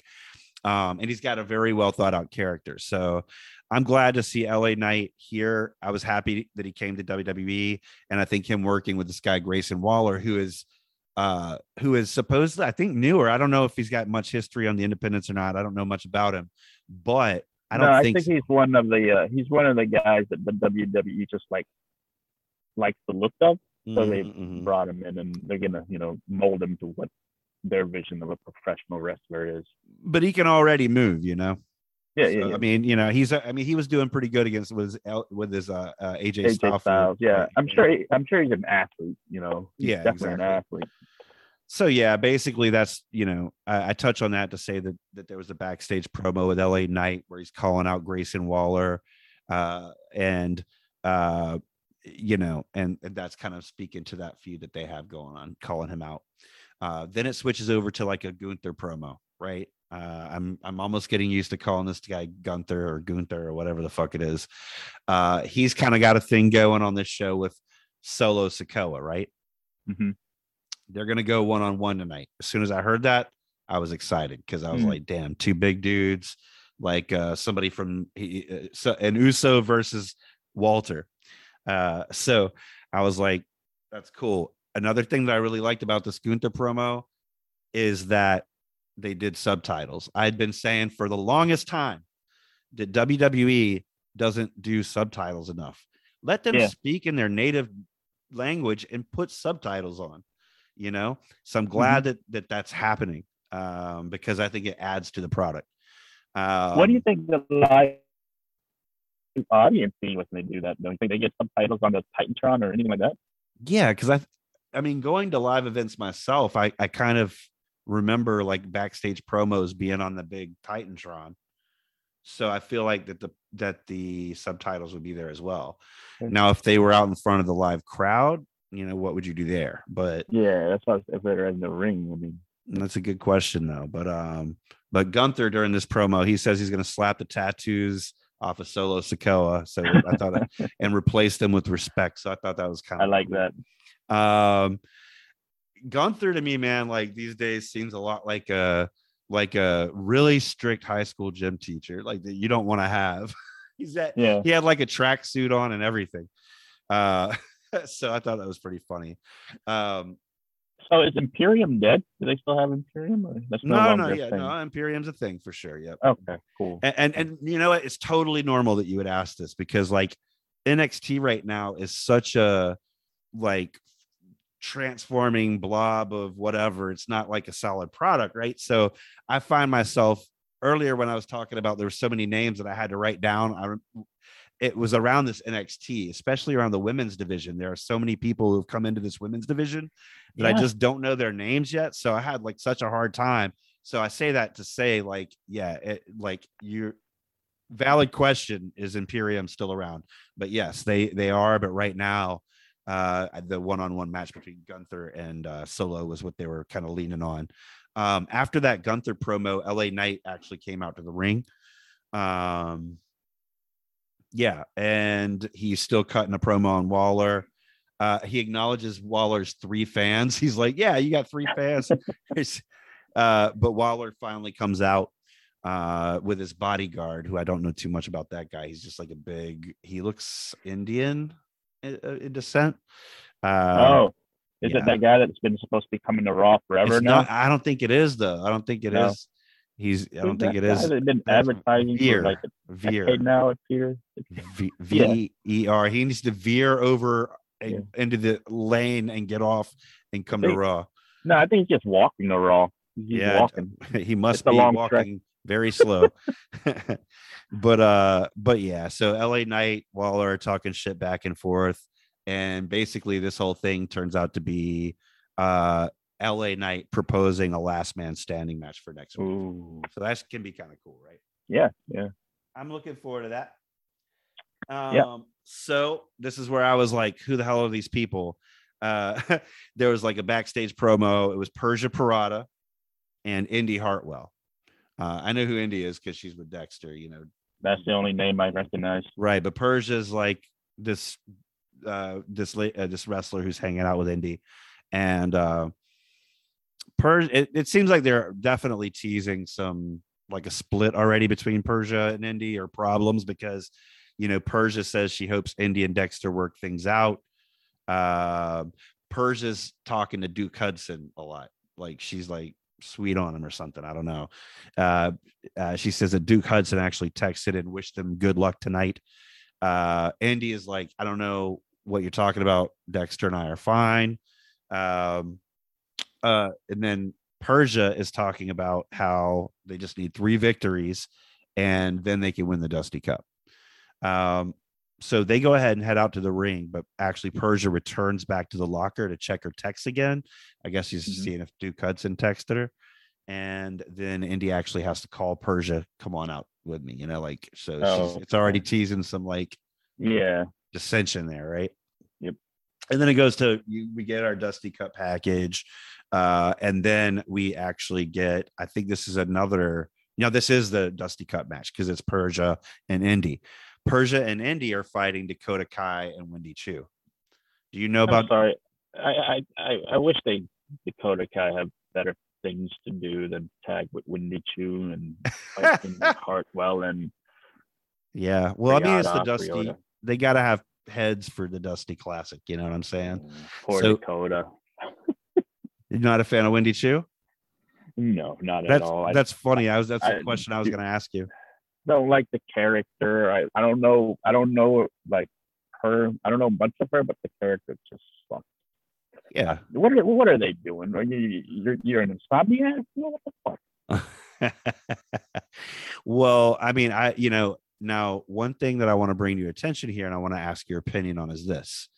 I've heard Wendy Choo be, uh, be uh, compared to somebody you referred to as your boy earlier. Orange Cassidy. Orange Cassidy. Oh, Comedy wrestler? like comedy But wrestler. Orange Cassidy Does funny shit.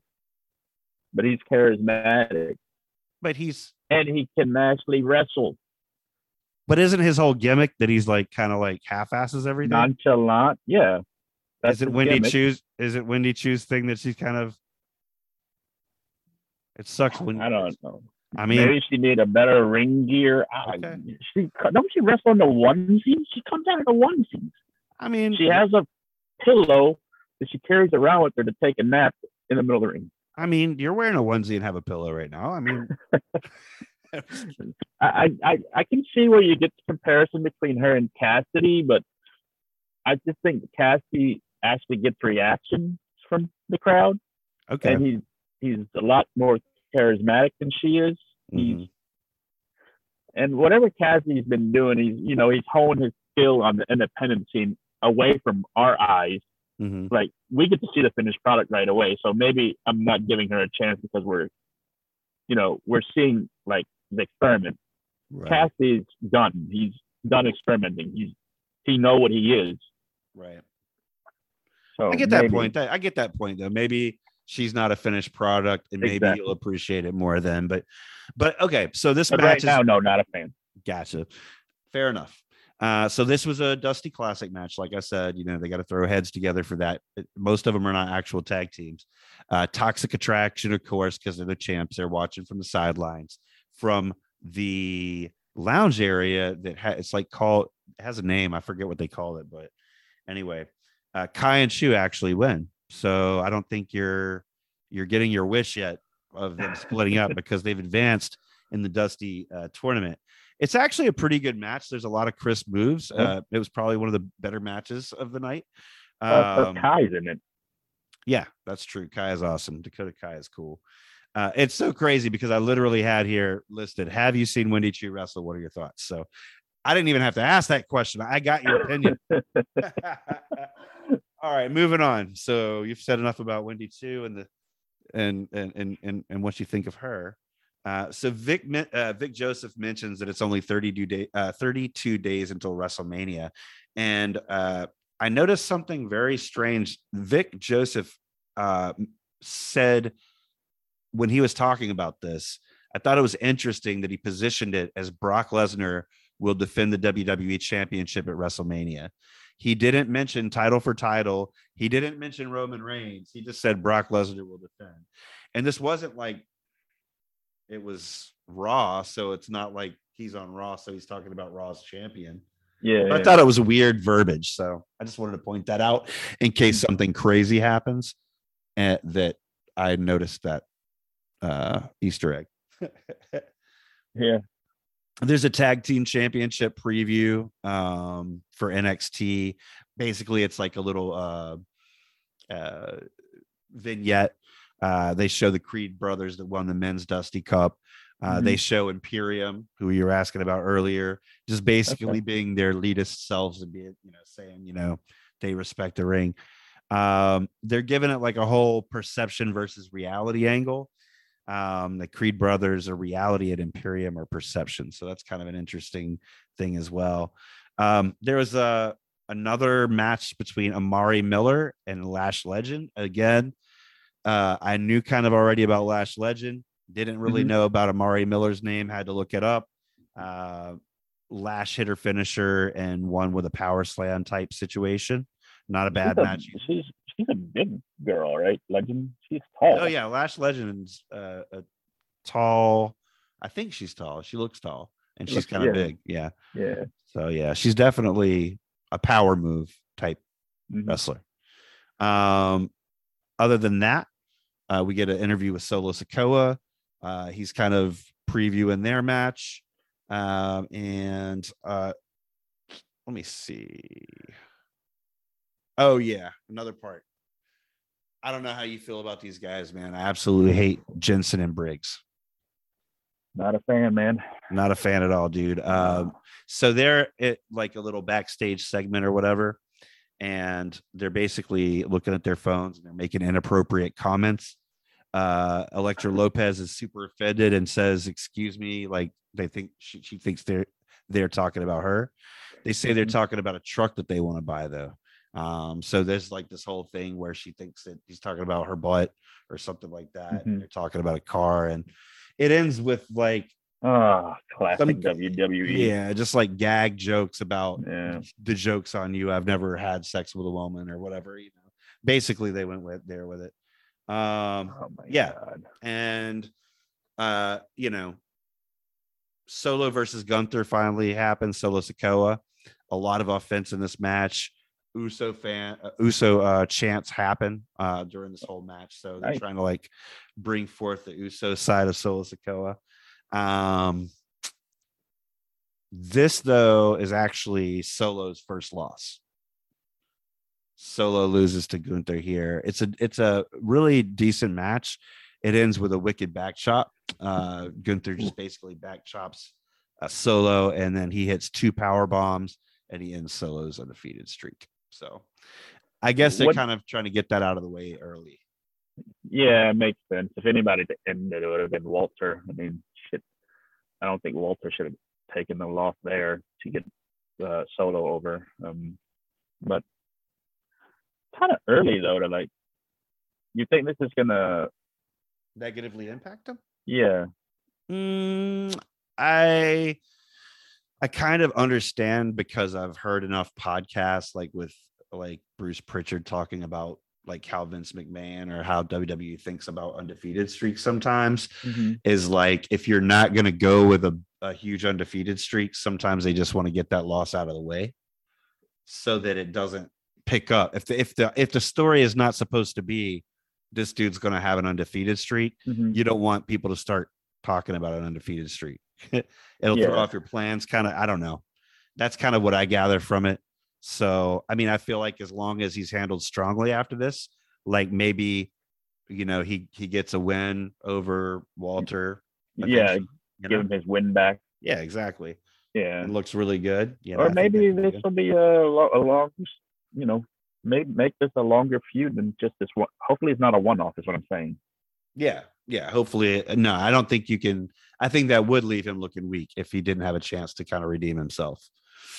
Um, what else happened here? Just trying to think of what happened that was like worth talking about. Oh, we get a backstage promo with Ziggler where he basically is talking about one NXT title shot. He gets interrupted by Ciampa and eventually Bron as well.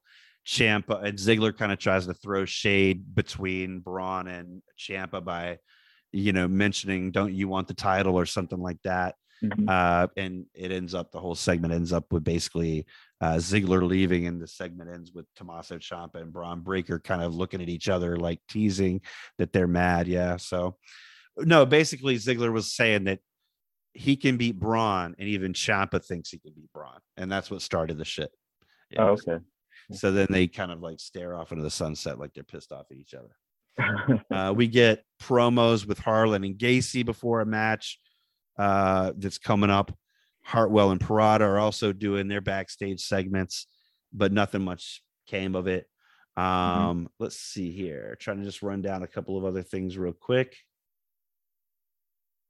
So Harland versus Draco. Let's talk about Harland versus Draco. First of all, do you like Joe Gacy and Harland? I don't know. Gacy character is not coming off. Uh, he's not coming off well for me. I, I he's he's supposed to be super woke, so that makes him a heel in the WWE universe. It just rubs me the wrong way when like you know trying to be accountable is considered a bad guy in their world. You know. yeah. it so is the very character, I. I don't like the character. The performer himself, um, I haven't seen many like matches with him. You know what Yeah. I mean? Right, right, right. Yeah. I think he's got potential, but I think he's kind of like you said, he's he's like Choo. He's not a complete character. Yeah. And what if it's not that he's a heel because he's accountable? It's because he it's a I think he's a heel because he's got the facade of being accountable, but he's really a scumbag. Yeah, if you look at it that way, but I don't think any of the action kind of maybe. Yeah, Maybe. because he's controlling this monster Harland. But he's, making like- him hug it out. right, but he's doing it as a as kind of like a ha. manipulating him. He's manipulating Yeah, him. Right, exactly. He's like, that. watch me see this beast. So that's what I think he's a heel for. And So if you look at it in that way, yeah. So it seems like NXT has eyeballs on them. Maybe you don't put them on NXT until they're a little more flushed out. You know what I mean? Yeah, that's very true. I mean, Maybe but then you have to have a new matches NXT. You have to have like a new NXT that's not on TV then. yeah, You know? that, you know, have them in like work smaller arena or I don't know. I mean, Just some kind of performance center Yeah, or something. maybe I guess the beauty of having an NXT is we get to see these characters like trying to, you know, get flushed out and stuff. But maybe, but you know, doing in front of like right. A big crowd. crowd with like a TV contract just don't seem like the smart thing to do. I just think that if it, it could work well in some cases, but in most cases, it can just throw stuff off because if you decide to go in a completely different direction, the fans have already seen this other stuff happen. You can't take it back. Exactly. And like the black and yellow brand, a lot of the performers were already flushed out, you know? That's true. Yeah. And many of these in this, I don't even know what you call it. Uh Nickelodeon, the Nickelodeon era. yeah. Uh, Colorful era. the colorful Nickelodeon era is definitely most of these guys are not fleshed out. Everybody seems to be partnered with like a a veteran. Uh, but anyway, um, I did want to mention that that Harland to me kind of remind the whole character Harland reminds me of Nails. Do you remember Nails, the big boss man guy that got out of jail and wore the jumpsuit? Yeah, yeah. Like the general I can see that. Yeah. the general kind of feel of that character kind of feels like that to me. But yeah, he did the whole hugging thing again here after the match. He fights Draco Anthony. He's a guy I didn't really know too much about. I haven't seen him too many times, but uh, but there's that. Um, it's a lot of promos during this. I, I keep seeing where I've written down. There's another Carmelo and Trick promo about done. Um, ag- also the Diamond Mine uh, on this episode.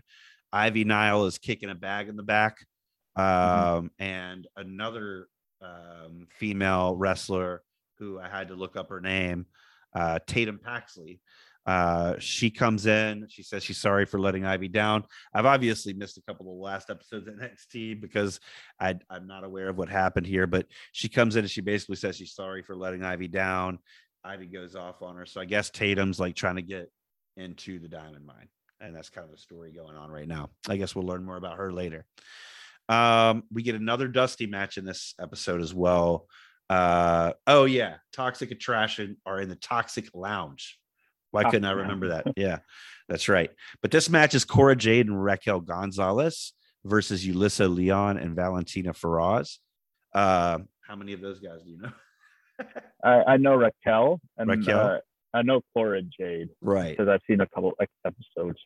Yeah, Yulisa Leon and Valentina Feroz had a very uh like South American flair to them or whatever. They're like pat their like costumes and stuff like that or their ring gear. Oh, there was a funny spot here. I think Cora Jade, she was supposed to Hurricane Rana, one of the other team members, into the turnbuckle.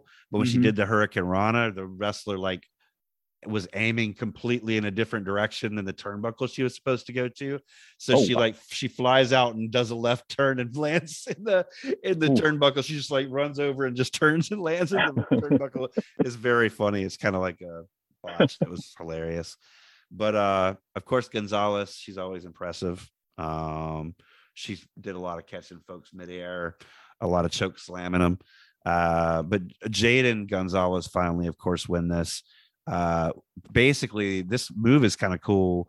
She lifts Cora Jade up like Mhm. it, she's gonna choke slam her, but then like mid lift, Cora Jade kind of does this flip and lands on the wrestler uh, and pens her. It was uh she I think penned Valentina Okay. actually. So it's kind of a classic uh, tag team of like power and speed about what these two Yeah, because Cora Jade's like scrappy, smaller, yeah, you know, rides a uh, skateboard. skateboard and all that good stuff.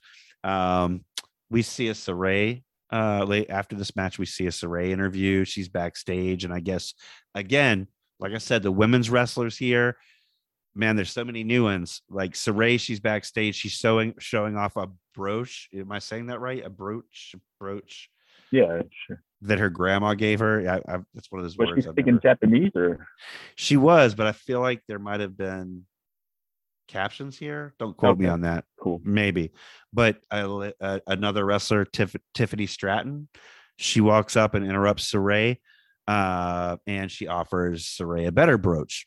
Uh, Sarray says no, thank you, because it's my grandma's.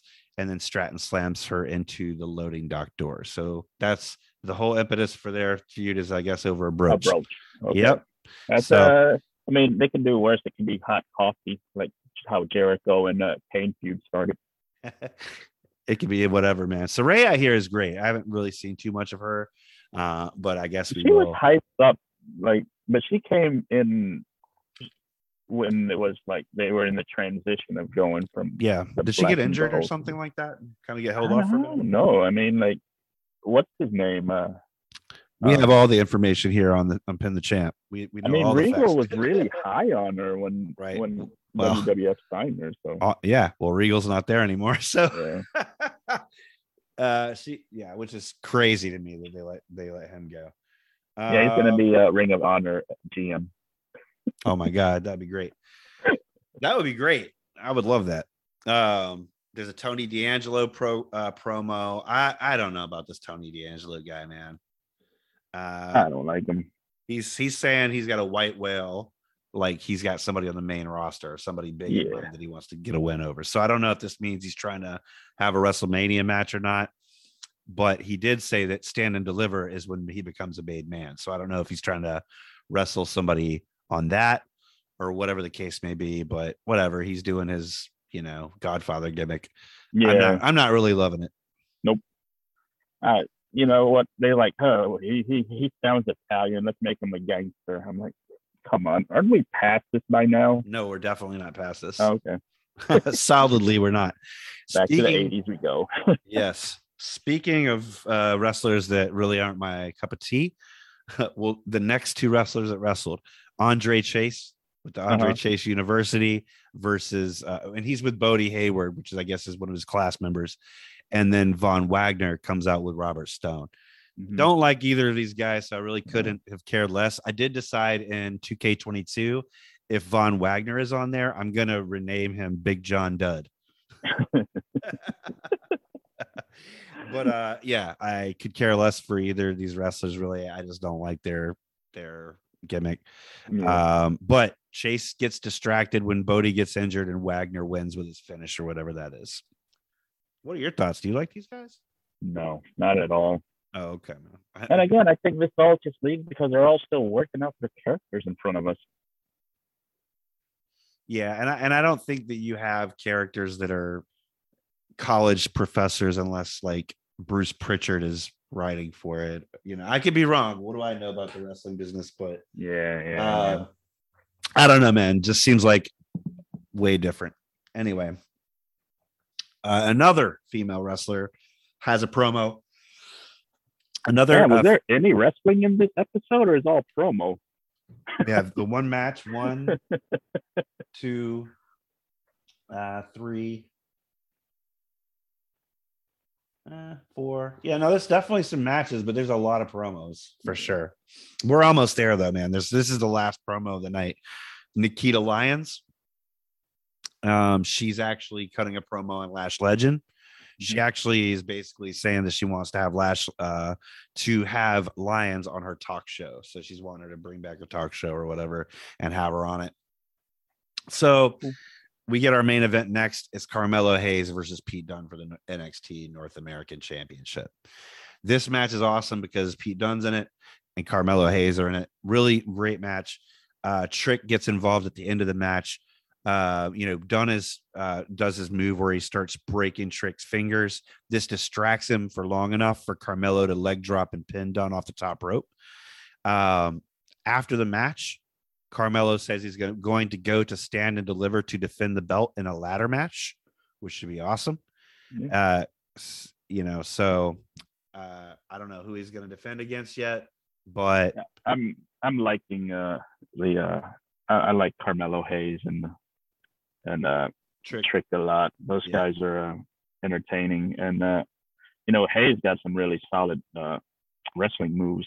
No, yeah, no, he's. I, you know, I'm sure he was wrestling before um you know, Yeah. he came to WWE or NXT rather, but and it shows. He can definitely put on a good match, and they make they really bounce off of each other really well as far as their promo goes as well. Trick's going to be amazing if he can. Yeah, he's kind of uh, Mello's gotten a lot better since they uh, pair him up with Trick uh, with the um, just like his. I think his confidence level is way up there now. Before when he first started, you know, he was doing that. Uh, what was that tournament he was in for NXT? Like Oh, was it the, The new- breakout breakout yeah, the breakout tournament. Yeah. When he was first in that, he was a little bit. You can tell he was a bit kind of uh, not comfortable with the cameras on him and things like that. right.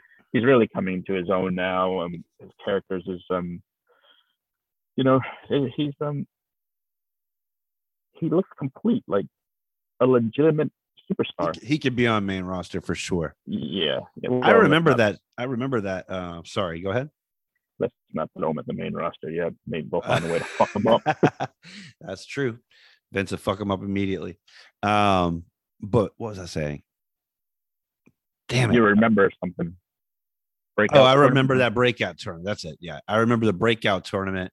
I was really surprised that Carmelo won. I thought it was going to be Odyssey Jones. So, Yeah, so yeah, I mean, it kind of like shocked me. I was like, oh shit, they're serious about this Carmelo guy if they have him winning that tournament. So, yeah, he's he's done nothing but impress me since then. yeah. Uh, I have a question for you. Yeah, man. So Pete Dunne lost this match against Carmelo. I think it's time for Pete Dunne to leave NXT at this point. Your thoughts? I don't think he can do anything. I mean, he's he's never gonna get that world title, the NXT title. Um, Yeah, I don't even. I don't think the move to the main roster is gonna help. I think he should just like, you know, rinse his hand of WWE and go back to uh, Europe or another promotion. You know. So my next question was, what specifically do you think Dunne should do next? So you're that's your thing is like he should he should just say, okay, Yeah. I'm not gonna let WWE, uh, you know, fuck me up by sending me to the main roster. I'm gonna go Yeah, ahead and try my hand. you know, like a lot. I think like a lot of other wrestlers, what Triple H was his biggest advocate, and you know, Triple H don't have that power or control anymore over the brand. Not at all. So yeah, they're not. A lot of the people that Triple H brought in and were high on, it seems like they're just kind of pushing further and further down the um, roster. hmm Their spots no longer like mid card main event. They're like opening jobbers now. Not to say that he jobbed out to Carmelo Hayes. Carmelo Hayes is legit, but Right. you know, Pete Dunne is he has there's a glass ceiling that he's not going to be able to break in. WWE. you might be right. I had an idea. Um, if he did go to the main roster, right? So here's what I think you should do with him: send him over to SmackDown, have him come out after Roman gets done with his his feud with Brock, if he's still the champion, right? Roman comes out and he's like, you know, what what now? You know, I've got both titles. I'm I'm the shit now. You know, I'm the ultimate champion. I'm undisputed. So Pete Dunne comes out and slaps him in his face, and he plays up the the British angle, Mhm. and he makes it all about football versus football. Roman Okay. Reigns, Roman Reigns is an ex football player. Mhm. You know, Pete Dunne comes out and says he's going to be champ, and he and he turns it and he goes full heel, and he's like, you know, he's like, you stupid fucking Americans with your with your foot with your football. This is real football, and then you get into this whole like this whole like soccer football UK Uh-huh. versus English football. Reigns, Reign go. This is Reigns' impotence to be full American babyface, and you go with the classic. You know, you've you satisfied Vince McMahon because you're being heel. You know, foreign menace versus versus American hero. and I mean, who wouldn't? Who wouldn't get? Even people who don't like wrestling would get behind a feud between football and football. Yeah. And then like and then you could have like you know Pete Dunne doing like a a sac a SmackDown where he wants it, the crowd to be like uh the soccer crowd and he's like threatening a riot or something you know like I mean you could do so much with that so that's like one thought that I had I was like all right well if you're plugging him into the main roster where could you plug him in and I was just thinking right in like, the main event. right? Why not? You know, if he doesn't win, which he's not probably against Roman Reigns, No. at least he puts up a really good showing as a heel and has a really good feud, and he can drop back down the card and get, you know, secondary belt for now. I think it could be a Cool. looking feud. You know, it could be like football versus football. That's not been done before. And you could you could promote it as we had a wrestling match about soccer and football.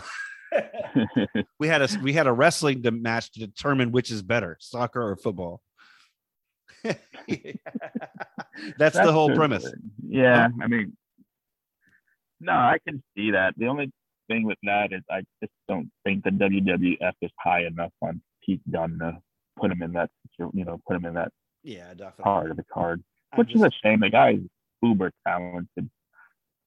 yeah, man. I'm just uh They can't Yeah. have done is the UK title still a thing? what's that?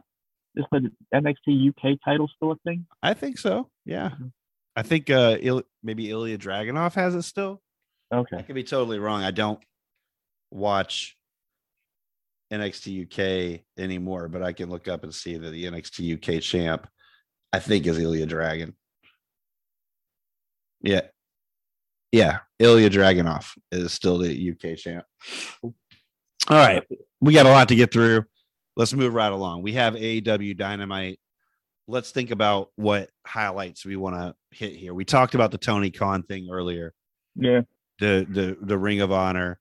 You already mentioned he said Shane's not there. I thought that was great.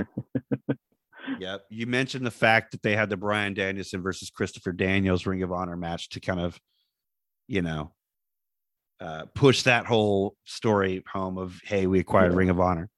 Yeah. Uh, one of the I think high spots in in Dynamite was the Casino Tag Team Royale. Uh, I don't know if you saw that. Did you get to see that? No, I didn't see that one yet. So, man, first of all, let me just tell you, dude, how many freaking tag teams does AEW have? I did not realize they have the participants in this tag team royale. FTR, Top Flight returned, the acclaimed, which was funny because the acclaimed came out and did a rap about Glenn Jacobs tweets being. It was funny. It was like he was saying as controversial as a Glenn Jacobs tweet. uh, Dark Order 10 and 5, Mhm. The Butcher and the Blade, The Varsity Blondes, Santana and Ortiz, Best Friends. I'm pretty sure I saw Bear Country in there. Okay. Evil, Evil Uno and Stu Grayson, The Young Bucks, The Gun Club, who gets eliminated super quick, Brock Anderson and Lee Johnson, 2.0. Uh, it was funny. Danhausen actually appears and curses Evil Uno, who gets eliminated immediately. That was pretty funny. Uh, and then young, and then young, and then young bucks. So you've got what one, two, three, four, five, six, seven, eight, nine, 10, 11, 12, 13, 14, 15, including the young bucks tag teams in this. And that's not even including Lucha. Uh, how, uh, I'm not Lucha House Party. I'm sorry. Lucha Brothers? Stor- Lu- not, yeah. That's not included Lucha Brothers, and it's not including uh, uh, Jungle Boy and Luchasaurus. Yeah. Well, they're the tag team champion. They should Exactly, Yeah. exactly. So, but I'm just saying that's how many freaking tag teams are in AEW. Yeah. I didn't realize it.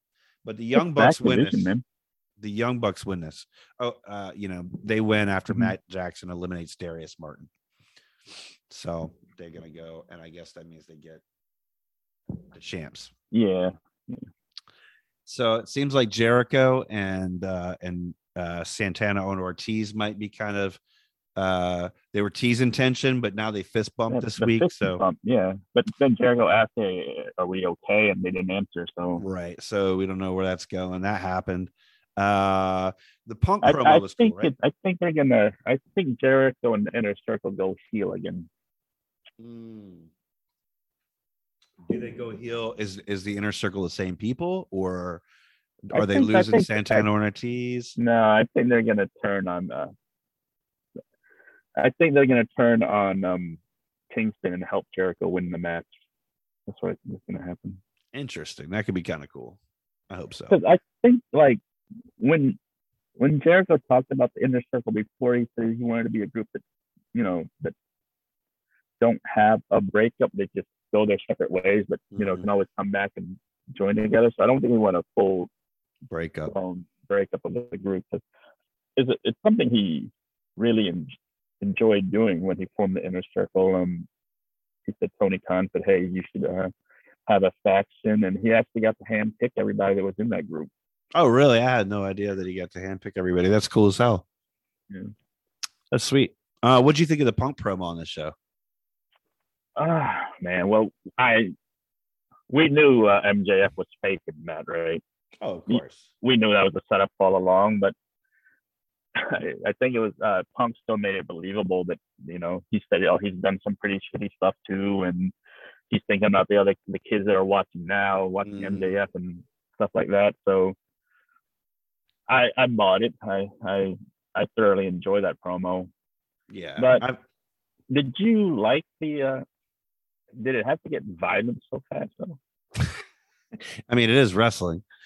Yeah, uh, so I didn't really mind it. I thought it was a really cool promo. I thought it was interesting the way that they kind of, you know, had us, you know. I mean, of course, we knew that he was gonna. I I called it from a mile away. He was gonna Yeah, low blow him. You know, I mean, he was in the right position to kick him in the nuts.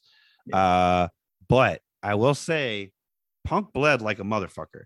Yeah, that's what I was getting. I was like, what the hell? That was a hell of a blade job, but I don't think they needed a blade job to sell this feud yet. Yeah, already, you know. I, I think they're selling the yeah i think that they're selling the violence of a dog collar match because of the history of the dog collar match Yeah. they've really leaned into the whole uh valentine versus piper, Piper. um dog collar match so i i really think that's why they did this yeah. uh i didn't mind it you know what i mean they're just aew's a different wrestling company they don't mind cutting each other open But I always like I I mean, I don't mind blood either, but I always like think it like there's you know, once blood comes it should be something major or Mhm. something big in a pay per view or something like that. I think to do it on free TV is kind of i mean unnecessary. I guess they're gonna just slit each other's wrist at the show. I'm just joking. What else can you do? exactly. Um, it should be good though. I am looking forward to that match between. Yeah, it should be good. I mean, they built the whole thing up nicely, uh, so I'm sure that I'll be uh, not downloading that illegally and watching it. but anyway, uh, yeah, we get some promos here. Ricky Starks and Keith Lee promos. So I guess we're getting into a feud here. Mhm. Uh, I wonder if that's going to end up being over the FTW title. Not quite sure. Um, well, they're both in the uh the ladder match, so Oh, okay. Revolution ladder match. It makes sense. So it's going to be kind of a like a theme throughout that match. Is kind of their, their Yeah. feud and beefing. So that's cool. Uh, Mercedes Martinez and Thunder Rosa actually pick up a win over uh, Britt Baker and Jamie Hayter, which I thought was kind of surprising. I, I I would have thought that Britt would have gone over there, so that was kind of uh, a surprise finish for me. Um, yeah, but you know, they Thunder Rosa and Britt Baker have that title match coming up at um Revolution, so Yeah. maybe they don't want Thunder Rosa going in there looking weak. yeah. but- so she looks strong here. Yeah, but Britt Baker and Thunder Rosa had a hell of a match before on Dynamite. Was it Last Woman Standing or something like that? that was crazy good. Yeah, That was a really, really good match. I don't know how they're gonna top that for the title. I mean, we'll and see. Thunder Rosa won that match, so Yep. you know I- maybe yeah. title Britt- thing. Nah, I think Britt's gonna pick it up because, you, like you said, she's looking strong here. Rosa getting the win here, so maybe Britt will retain. Yeah, that's what I'm thinking. Yeah, Britt gets her win back here. I think. Uh, uh, you know, Statlander and Hirsch have been feuding, so they had a little promo there. Nothing really too much to touch up on there, but the Cesar, uh, Cezar Bononi versus Wardlow match, though very short, was uh, very impactful. And what happened after the match was a little more interesting than what happened during the match. Yeah. Uh, you know, it was a quick win, of course, for Wardlow. Uh, probably like two or three power bombs, right? Uh, Yeah. So this and then time, uh, and then uh, Shawn Spears came in and tried to hit the guy with the chair. Wardlow Yeah. didn't let him. So yeah, exactly. This time, Wardlow said, "Nope, you're not going to take my spotlight." Grabs a chair. It's a very tense moment, right? Uh, you know, you, you kind of start thinking, "Is is he going to go ahead and power bomb?" Uh, yeah, Spears. Spears here. But after the match, the backstage, they do a little segment with MJF walking up. Yeah, Uh, Spears wiping blood off his hand still. Yeah. Cool. but it's kind of cool though because you know MJF is talking shit to Wardlow, and this time Wardlow actually speaks up for himself for the first time, right? Mhm. Uh, he uh, he actually though gets slapped by MJF this time. Uh, so yeah, he gets slapped by MJF for speaking up. So uh, when do you think this actually is all going to go down? I mean, they, they've really done a good job of building this eventual face turn. Yeah, it's, funny how AEW can tell two stories at the same time regarding the same, you know, three different characters, and you got you know you got MJF here with Punk at the same time. They're telling this story about Wardlow eventually um turning on MJF or making his face turn. I don't know. I I think the logical thing to do is like, you know, Tony Khan be like, you know what, you can, we'll hire you instead. Mm-hmm. So Max don't on your paycheck anymore, and now you're a full blown, uh, you know, you're contracted with AEW. You're an AEW wrestler now, and then they're like, now give them the reign to turn on uh, MJF. I like it. I think that could be really done well. Like maybe like all of a sudden, you know, MJF could bring that shit back up. Be like, remember you worked for me, and then like Wardlow could hold up a contract. Exactly. Yeah, that'd be great. I like that. Uh, main event was was next, right? Uh, Adam Cole and Red Dragon versus Adam Page and Dark Order. Um, I actually didn't get to see this match. Uh, I know that Adam Cole and Red Dragon won. Did you get to actually check this one out? Yeah, I did. I watched uh, most of it. Um, it was the uh, at the end there they um duct tape uh, Page to the ring and uh, started beating on him. I I don't know. I feel like I should like this program more, but it's a little bit. I don't know. I'm not feeling this program, even though I think I should, given the people involved. I hear you, man. I've never really even considered it, but it doesn't really. I, I see what you're saying there. It's not like it's not like the biggest thing going on at all. It's not like Right. like I'm digging Punk versus MJF a lot more. Yep. I mean, maybe when maybe when other people get involved, maybe when we get a Kenny Omega back, get gets thrown into the mix, or you know, some kind of piece of the puzzle comes together, maybe it'll it'll do more for us. But yeah, right now it seems kind of like it's it's just kind of spinning wheels. I don't know. Is it slow burn? Maybe. I mean, eventually the Bucks and the Red Dragon and them, they're not the elites in the the former undisputed era. I think they're gonna go at it, you know, because Yeah.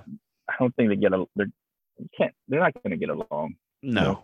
Eventually and they'll Cole's fight. gonna be in between, and it's like, which side is Cole gonna choose, or something like that. Adam Cole and eventually even Kenny Omega potentially, right? But given the uh, history with Cole and uh, the Bullet Club, how he was uh, super kicked out of the Bullet Club by the Bucks hmm Maybe he'll side with Red Dragon. That's what I'm thinking. There you go. He's gonna side with Undisputed Era. Oh wait, you can't say that in AEW. Can you? I don't know. Shit, they were talking about Shane. They were talking about Yeah. Steve Austin. You know, I mean, Yep. I seems like AEW says and does whatever they want. but that does it for AEW. We'll move right along to SmackDown from March the 4th, uh, 2022, from beautiful Miami, Florida. Uh, woohoo. Yeah, man, in the sun. Uh, this SmackDown kind of opened up in a weird, like, kind of line of promos. It was like a bunch of quick promos, kind of outlining what's going to happen tonight. So you get like an opening promo from Paul Heyman, but then you get one from Ronda Rousey. Then Sonya Deville comes on because she's fighting Ronda Rousey, so they're cutting a promo on each other. Then the next people is you get the Viking Raiders and uh, Viking Raiders and the Usos because they're having a match tonight. hmm Um, you get a promo from Ricochet and Sami Zayn because they're having a match tonight. And as a matter of fact, after the promos are over, that's the first match we get is Sami Zayn versus Ricochet for the Intercontinental Championship match. You said earlier that Balor took the United States title. Uh-huh. Crazy. They must be moving around these mid card titles right now because uh, Ricochet picked up the Intercontinental belt, and uh, you know we know that Ricochet hasn't really been used very well recently, but all of a sudden Yeah. now here he is with the IC title. Seems like they're giving him a big push. What are your thoughts on that? Well, I feel like the title is just taken off of Sami, so when he has to fight uh, um, Johnny Knoxville at WrestleMania, it's not going to be for a title. Right. That makes total sense, right? They, maybe they at least they want to protect the IC title, but at the same time, they had Nakamura with the title for like a, year, and he never defended it. right. And, yeah. and um, you know, and then Sami to lose it in his first defense made no sense to me. I mean, I just don't like the way they treat Sami Zayn. The guy is way too talented to be, you know, Yeah. I don't know. He's like an afterthought. I mean, you could say that about you could say that about Sami Zayn. You could say that about Ricochet up until just now, and you could say that about the Intercontinental title. So maybe it's going to be a triple threat at WrestleMania for the Intercontinental title.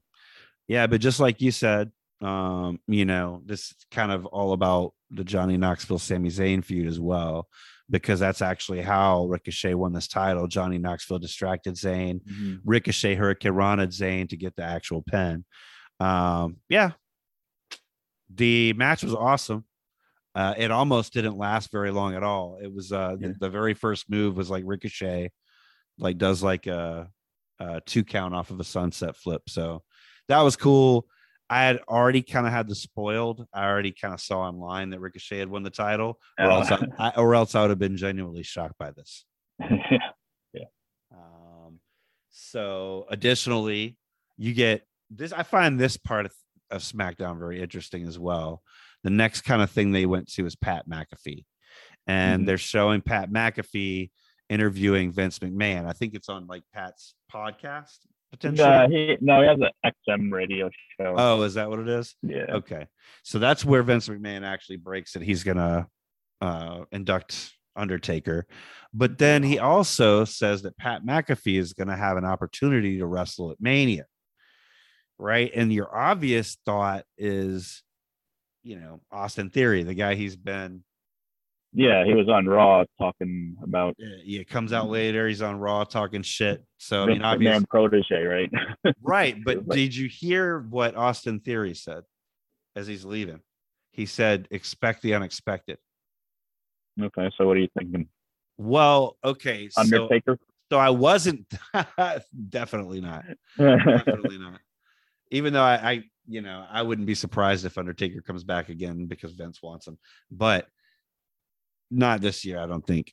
What so I'm not gonna take credit for this because I did see something online here. I wish I knew my source, but I didn't even make anything of him saying expect the unexpected. But then I saw some uh, a, a post that somebody is thinking that it may be Vince that actually fights against um, oh, Pat McAfee. McAfee. Yeah, That's Yeah. Well, they should let McAfee wrestle a real wrestler. He's done it, you know. yeah, exactly. He's been, he's been in the ring. I mean, I think he can get it. I think Theory can get a good match out of him. Yeah. Yeah, I think so too. But either which way, it's interesting. Pat McAfee versus Austin Theory or Pat McAfee versus Vince McMahon. So you think he's gonna do double duty at WrestleMania? At Pat? WrestleMania? He's gonna Pat? yeah call. He's gonna call the matches or some matches I think he's going to wear his headset and call the match he's in. as he's fighting. That would be great. nah, who knows, man? But uh, I mean, we'll see what happens there. But it, I'm kind of on the fence with it. I'm like Pat McAfee. Uh, he's taking a spot from a wrestler, but he's also pretty good. So Yeah. uh, we'll see how that goes. Um, uh, Zayn ended up challenging uh, uh, uh, Johnny Knoxville at this point to a match at WrestleMania. He says, "Come and see me at WrestleMania. Come and follow him there." Uh, so we get that challenge set out by Zayn after he's lost his title because Zayn's going nuts in the back, throwing shit around everywhere. Right. Mhm. Um, at this point, Austin Theory comes out with a mic. You said it was on Raw, but I think it was on this show, SmackDown, that it happened. Well, he he was talking to Vince McMahon on Raw about Oh, was he? Pat McAfee. Yeah. Okay. All But, uh, yeah, on this episode, he actually came out face to face. Well, not face to Yeah. face. He was in the ring. Yep. Yep. He says that Vince set Pat uh, Pat McAfee up and that he's Pat's uh, WrestleMania opponent. He actually slaps Pat. Uh, but then, like I said, he says on his way back, Austin says to expect the unexpected, which I thought was weird. Uh, and my question to you is do you think there's another twist to the story? It seems like a really weird thrown together thing to me. Well, now that you said that it might be McMahon, maybe it's going to be Austin Theory beat the shit out of McAfee, then McMahon come and take the pin. wow. A handicap match. The handicap match. That's what it is. There you go. So that way Vince can kind of not have to be in the whole time. Yeah. He's gonna yeah, be Vince, Vince and Austin versus uh versus uh uh 'cause McAfee. McAfee. Exactly. Interesting, man. We'll see what happens come Mania. Are you are you gonna are we gonna try to watch this together? Yeah. What's that? Two weeks? Or- two- no, we got a month left, right? I think so. Something like that. We'll have to look at it. Uh, it's- uh, we're going to be in Charleston in April, so It's it's two nights as well. So we have to yeah, know I, we got to figure that out. we'll figure it out, man. All right. So up next was uh Naomi Naomi Naomi, Naomi Naomi new character. Naomi with Sasha Banks fights Carmella with Zelina Vega. Um, they are hyping their WrestleMania match for the tag titles, which I almost forgot Carmella and Zelina were the tag champs. But right? yep, so that it looks like that's going to be the WrestleMania match. Uh, Naomi actually wins in pretty quick fashion uh, by pinfall against Carmella. Um, and then we get like my favorite motherfuckers, Happy Corbin and Madcap Moss. I'm just kidding. I hate those motherfuckers. uh, Corbin's bragging about you know his previous wins at the Andre Memorial uh, and against Kurt Angle and stuff like that. Madcap's telling bad jokes. Uh, I, you know this this is my bathroom break, my friend. But but anyway, uh, they go to Jinder Mahal versus Drew McIntyre. So the battle of three man band happens here tonight. Um, Drew doesn't have a very tough time with Jinder though uh, at all. It's a pretty fast match. And Drew gets interviewed after the match, and he's asked if Corbin and Madcap get under his skin when they make fun of him. Uh, Drew asked the crowd to raise their hands if they want to gouge their eyes out when they see Happy and Madcap. I thought it was awesome seeing these two together, though, as far as Drew and Jinder, man. I uh, Mhm. Yeah, you know, three man band. I'm kind of glad that they d- did good in in uh Jinder's case. They did good for a while and are Mhm. doing good in Drew's case. Uh, hopefully, Drew will be a champ again, a world champion again at some point. I think he he deserves it. I think he will be. I mean, once, well, I don't know what the landscape's going to be after the titles unified. So, Yeah. So next up, uh, you think that Rick Boogs and Nakamura are coming out, right? Mhm. But actually, the Usos come behind them as soon as like Boog starts playing them in. Uh, the Usos come out and start attacking Nakamura and Boogs from behind, and I was just like kind of confused by it at first because. As far as I knew, they weren't feuding with Nakamura and Boog. So I was like, why is the Usos coming out attacking them? But then all of a sudden, we get the Tribal Chiefs music Mhm. and we find out that the Usos were straight up just uh, cleaning off the sidewalk so that Roman could come down. So that was kind of cool. Uh, Roman, you, we get a you know once Roman gets out to the ring, we get a promo about their fight tomorrow at the Garden, uh, where Mhm. he's fighting Brock Lesnar for the world title. Um, Roman's talking about how everyone doesn't want Brock to make it to Mania as champ, but that Roman does want Brock to make it to uh, Mania as champ so that he can hand deliver the WWE belt. Uh, Roman compares himself to like Babe Ruth here.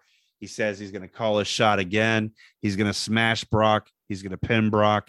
He's going to stand over Brock, and with five million dollars worth of fireworks going Mhm. off, he's going to hold both titles above his head. Um, they Roman during this whole promo though he does tease like kind of like an underlying like rage, like he's no more nervous than he's letting Yeah. on because at this point he kind of goes crazy. He kind of loses it for a minute. He starts yelling about Brock acknowledging him, but then he kind of gets his cool back together and he reiterates that Brock's going to acknowledge him at WrestleMania. Yeah, it's kind of the character is uh, he's he's becoming unhinged. I think is what they're going for there. That Brock Brock Lesnar is under his skin now or in his head, and he played that really well. Yeah, and so right now, who do you think's going to win that? I mean, your your decision might change later as we get closer to Mania, but who do you think's coming out as the uh, undisputed champ? Um, I know Lesnar seemed to like to take a vacation after Mania, saying that, I think it's going to be Roman that's going to unify the title. But again, I don't know what they. I I would think that for me, I do want Roman to win the title, and that would really cement his his goat status. But hmm he's been, you know, just he's just getting. He's just adding more and more to his resume right now Yeah. as um as he as the, his title reign continues. So hmm I think unifying the title by beating Brock Lesnar at Mania would definitely cement his status as greatest of all time. Yeah, I definitely agree with you there, man. I kind of hope that Roman walks out of it in that situation where he's got both belts. I think the only person you've got left to face after that is The Rock. You know, is that the SummerSlam match then? Does Rock have a movie to promote during SummerSlam? Shit, I don't know. Something we should probably look up though. Anyway, move, moving forward, man. Yeah, we'll see how that goes. Uh, we get a tag title match for the SmackDown Tag Championships after that. Viking Raider, Raiders fight the Usos. 1D ret- uh, uh, helps Usos retain. They're still doing the uh, Dudley Boys move uh, now. so uh, I did notice during this match, though, that Michael Cole referred to them as the Viking experience again.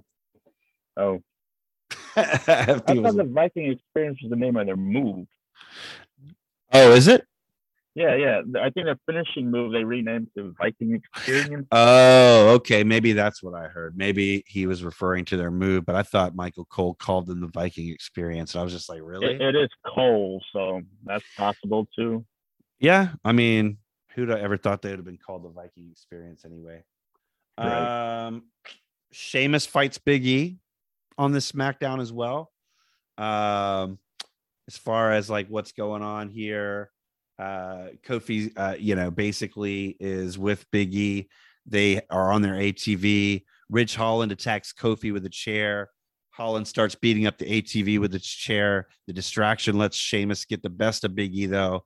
With Big E down, Sheamus and Ridge take the ATV up the ramp as we get to a commercial break. Back from break, they show Ridge and Sheamus in the back just taking sledgehammers and stuff to the ATV. Um, I had a feeling this was going to happen because the it looked like they had the ATV like with a really cheap wrap on it or something. Uh, like it was like yeah. it didn't look very put together. So I was Mhm. like, okay, this is a this is like a rigged ATV so they can beat it up. And Beat sure it enough, they yeah. beat it up. So uh one thing that I hated about this though is the fact that they basically never said anything about who won as far as I know. Yeah. Just they went back to the back with the ATV and beat it. And I guess I assume that means it was a count out victory for Big E I would but so. they didn't care enough to let us know that unless I missed it. Um, next up, you get a Johnny Knoxville promo. He accepts the WrestleMania challenge after he mentioned uh, he broke his wee wee flipping a motorcycle. So that was pretty funny. They go to Corbin and Madcap playing darts in the back, and Corbin is pulling darts from the board, and all you see is like the sword of Drew McIntyre just like stab the dartboard right next to Sami Zayn's head and then the heels run off and Drew looks satisfied as fuck to to run them off. So that's pretty cool. Did you end up seeing that or no? No, I do like Drew with the sword though. It's I like really wanted to see him use it one day. I was like, man, at first I didn't like it because it was like too close to like, what are you gonna do? Like bring a gun to the ring? You know, it's like, all right, you can't have Oh a, yeah. you can't have an axe and a sword. Like, but it's been amusing. It's like it's almost ridiculous. It's like this one dude gets to carry around a weapon that could impale you. He's a Highlander, you know. Only be one. but it was a pretty. Anytime I see Corbin and Madcap run off is good because that means they're no longer on my television. They're awful, aren't they? They're terrible. Uh, so then we finally get our main event: Ronda Rousey's first SmackDown match. Her first match uh, back there. You know, on some uh, is it her first match back since she's been back? No, she had a tag team match with um she was at she had a elimination tag team match with Naomi and um That's right. was elim- at elimination elimination chamber it was her and uh I forgot who her tag team part oh Charlotte Flair versus Naomi and Ronda Rousey. Right on. Yeah. Okay. Yeah, but this is definitely Ronda's first time on SmackDown. Um, before the match started, Charlotte joins us at ringside, and Charlotte mentions having never tapped out. So, based on that, I'm thinking that's exactly what she's going to do at WrestleMania. Uh, but Ronda's running step up knee was really Mhm. good looking in this match. She did like this uh where she like runs up and like steps up and then like knees uh Sonya and it looked really crisp. It looked great. Uh Ronda wins this by submission with an armbar, and then Ronda actually calls Charlotte Flair out to the ring. Uh, Charlotte steps into the ring and Ronda instantly rolls her into an ankle lock. Charlotte taps like she's in a real life match. So I definitely think Charlotte's tapping at Mania. at Mania. Right. Yeah, you if if they're gonna foreshadow that with that promo, yeah. Yep, agreed, man. And okay, that ends our SmackDown. What happened on Rampage? Luckily, it's just an hour, so not much can happen. It was an action packed hour, dude. Oh, they uh shoot they, they started off right with a triple threat match for the TNT title with um Andrade, Darby Allin, and Sammy Guevara. Um oh, really? I I I, I ask anybody just go watch this match. It, Oh, it sounds like it would be amazing. It was, it was an amazing match. Um it ended up with um uh Guevara retain um Really? cool finishing sequence. Um, Guevara had um, Andrade, on, Andrade up for the GTH, hit that. Allin pushed him out of the ring, went up top, landed the coffin, and dropped, went for the cover. Then he came flying off the top rope, moved uh, Allin out of the way, and then pinned Andrade for the win. It was like a very fast sequence, very action packed. The whole match was action packed. Um, the only thing that I would probably nitpick was after Sammy hit the GTH, Darby should have throw him out the ring and then pin Andre Andrade right then and there instead Mhm. of going up for his pop and drop. That's the only thing there. So Gotcha. So you think he kind of showboated with the coffin drop? or I don't know. When they were drawing up the match, they probably didn't think that was gonna look stupid. Oh, okay. Just take the pin there, you know. Yeah, got it. And maybe they just wanted more action. But That's true. Oh, that's a good match overall. And then um I can't wait to see that. Actually, Yeah, exactly. Go watch it. And then um there was uh you know, Death Triangle been having some issues with the House of Black. hmm So Death Triangle came out, cut a promo. Um it was uh Pac and um Penta Oscuro now. He's changed his name from Penta El Zero before. Uh huh. And he, he's a lot darker now. He's Penta wearing- Oscuro. Yeah, and he's it. like, yeah, he's dressed all in black. He's all in black before blackface out. Go look at his costume now. It's it's pretty badass.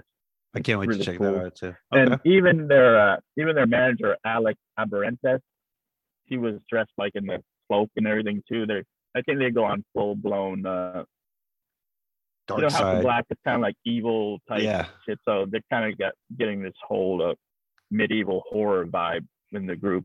And uh, Alex said that you know what, you took Fenix out, but there's still three of us. So House of Black felt like they were, he's just counting himself as the third guy. Huh. So they came out, and then Alex was like, "You were wrong. I am not the third guy." He stepped out the ring, and then uh, Eric Redbeard, formerly Eric Rowan from uh, WW, yep, yep, showed up, uh, clean house, and then uh, they're gonna have a match at Revolution between House of Black and the uh, Death Triangle with uh, Eric Redbeard. That's crazy. So Death Triangle's got Rowan now, man. Death Triangle got Rowan now, yep. So that And he's going really- by Redbeard? yeah, Eric Redbeard. I guess they couldn't get the name Rowan, so Of course not. just have a red beard. Yeah, oh yeah. guess he's a Viking. He can go for a Viking, but no, I I think you know, like I, I'd watch that segment just for the costume alone. Oh yeah, man. That sounds awesome. Yeah. So you got Keith Lee with uh versus a jobber, JD Drake. Um, Okay.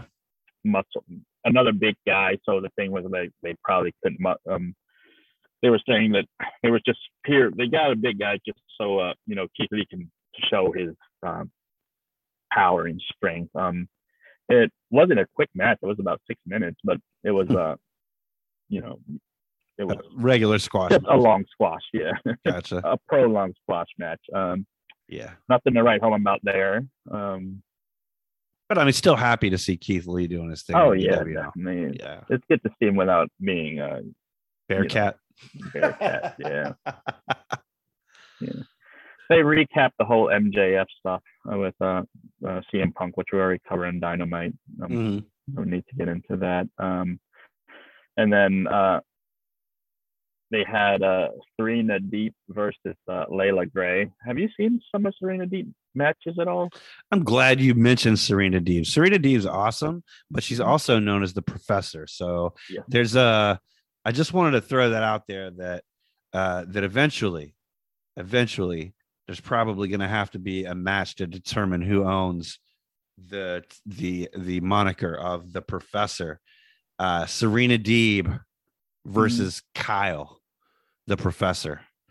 Uh, I think is an inevitable match. Anyway, didn't want to get too I- far off the subject, but I Uh, like they're showing like like they're making Deeb like this great technician, and she really is a great. she, she's always been. Yeah, Yeah. exactly. and they're actually highlighting it now. She won this match in 55 seconds. So Oh, really? Yeah. That's cool. yeah. So that was um that was that, and then post match um they had a uh, uh Hikaru Shida showed up, and uh you know they've been going at it a little bit. So she Mhm. showed up with a kendo stick, and they started fighting. And then um after that um Eddie Kingston had a promo. Um nothing really was said that hasn't been said face to face before. So Mhm. I'll just let that be. They're just hyping their match up there. And then uh, the main event was um, Christian Cage versus Ethan Page for the last spot in the uh, Revolution ladder match. Okay. And, um, it was um, I liked the match, but I think people might think it was a bit slow. Um, Oh, really? yeah. Um, Christian won with the kill switch um, after Page uh, went for the ego's ego's edge, got reversed, and then Christian hit the uh, kill switch and won that. And then after the match, though, um, Jurassic uh, Express came out to celebrate with Christian Cage, which brought out um, ReDRagon and um, the Young Buck. The Young Buck and ReDRagon pretend they were going to run to the ring, but they run and then each of them grabbed the title instead. So I think it was Matt who had the title, and then uh, Kyle O'Reilly also had the title, and they were like celebrating like they were going to win the belt. But then um, Mhm. uh, Luchasaurus just grabbed the belt right back from them, and that led to a uh, stare down. And then they just played uh, Christian music, celebrate, and that was the end of the show. Gotcha. Little brisk show there. It does sound like they packed a lot of stuff into that. They packed a lot into one hour, but definitely the opening match was like The one You don't watch the show at all; just watch that opening match. Yeah, I got to tell you, I- it sounds like the first two things that happened were the most awesome. The triple threat and then the whole House of Black stuff sounds really compelling to me. Uh, I can't say that Ethan Page versus Christian Cage sounds very compelling to me on on paper at all because I'm not a huge Ethan Page fan. I'm not a huge Yeah. Christian Cage fan either. So, uh, Well, so- like I said, I think they they they did this match to like put Christian Cage into that um yeah, face of the Revolution ladder match as you know, kind of like the ring general of that match, a veteran presence for some of these like younger rookies and sophomores. Yeah, absolutely. So, all right, cool, man. Well, thanks for wrapping up AEW Rampage uh, for us this week. Uh, and that ends, you know, everything up until this point. Today's Saturday, Mhm. one day removed from that Rampage. No, today's Sunday. Sunday, Sorry. Yeah, today's Sunday. Wow, we don't even know what day it same is. night as the uh, Yeah. pay per view. Yeah, same night as the pay per view. So, so we will see what happens on the AEW landscape uh, after tonight. I know that we'll probably be looking at results later. I'll be trying to see the show. I probably won't see it real time though. Uh, that was a long intro to get to Raw. We knew it was going to be a long episode today, but we are done talking about the current product. What's been up with our pinheads out there? We want to know what questions you might have for us about what's going on in wrestling.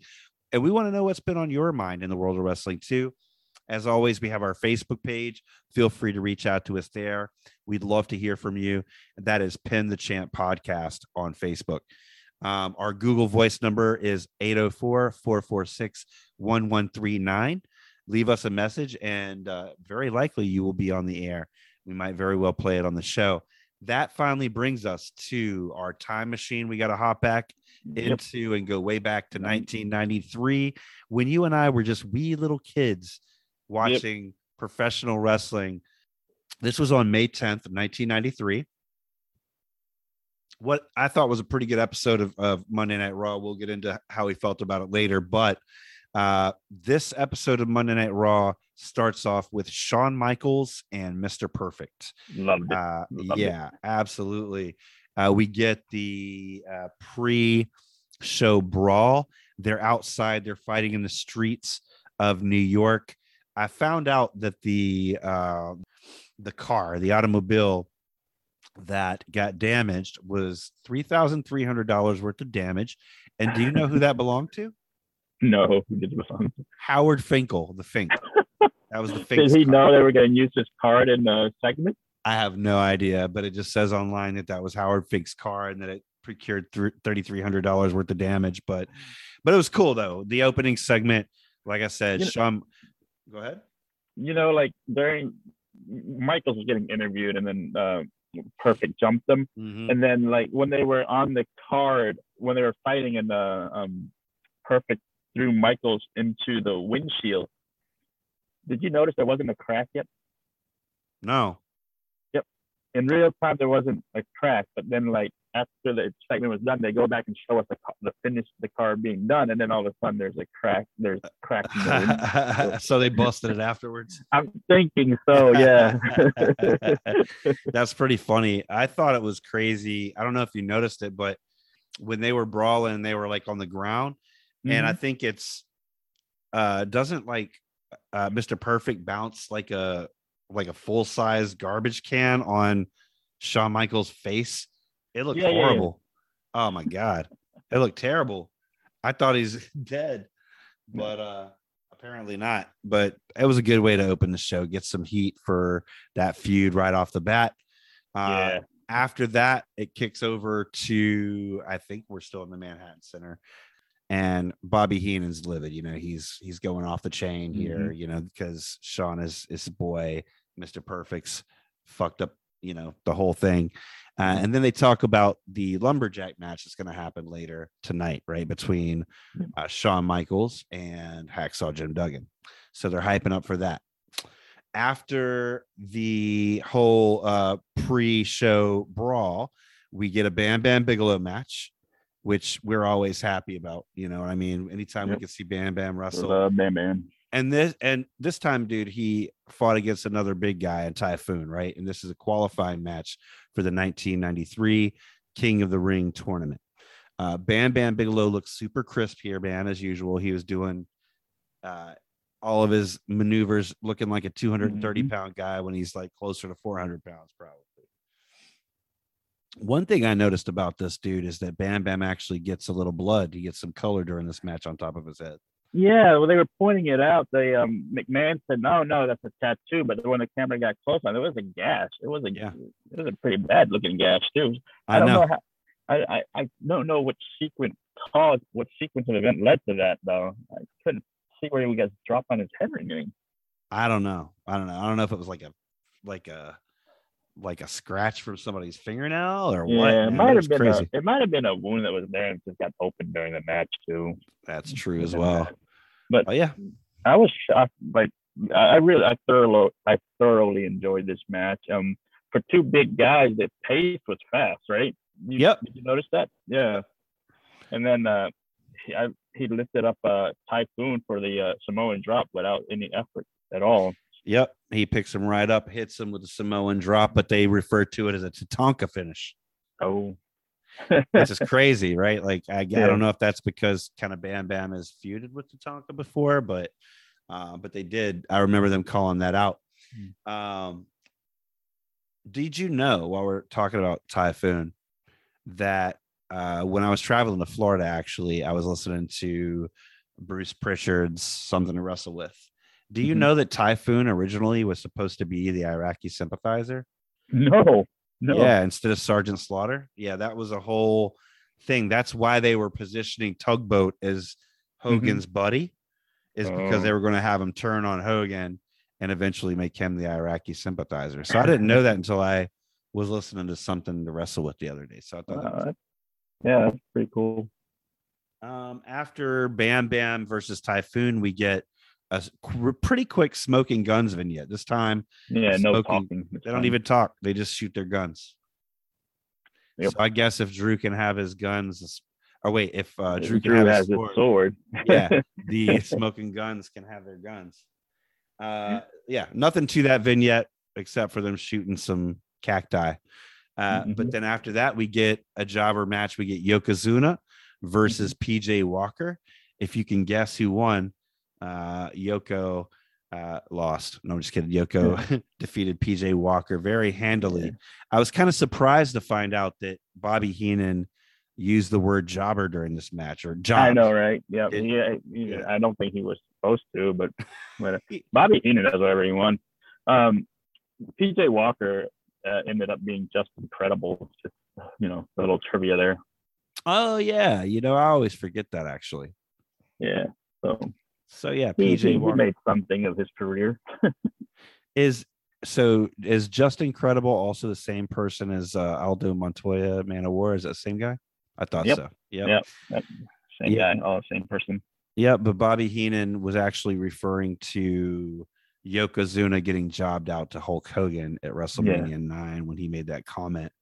Uh, I do. T- I can tell you one thing though. I definitely would not want to take a belly to belly suplex nor a leg drop from Yokozuna because I wouldn't go anywhere near him.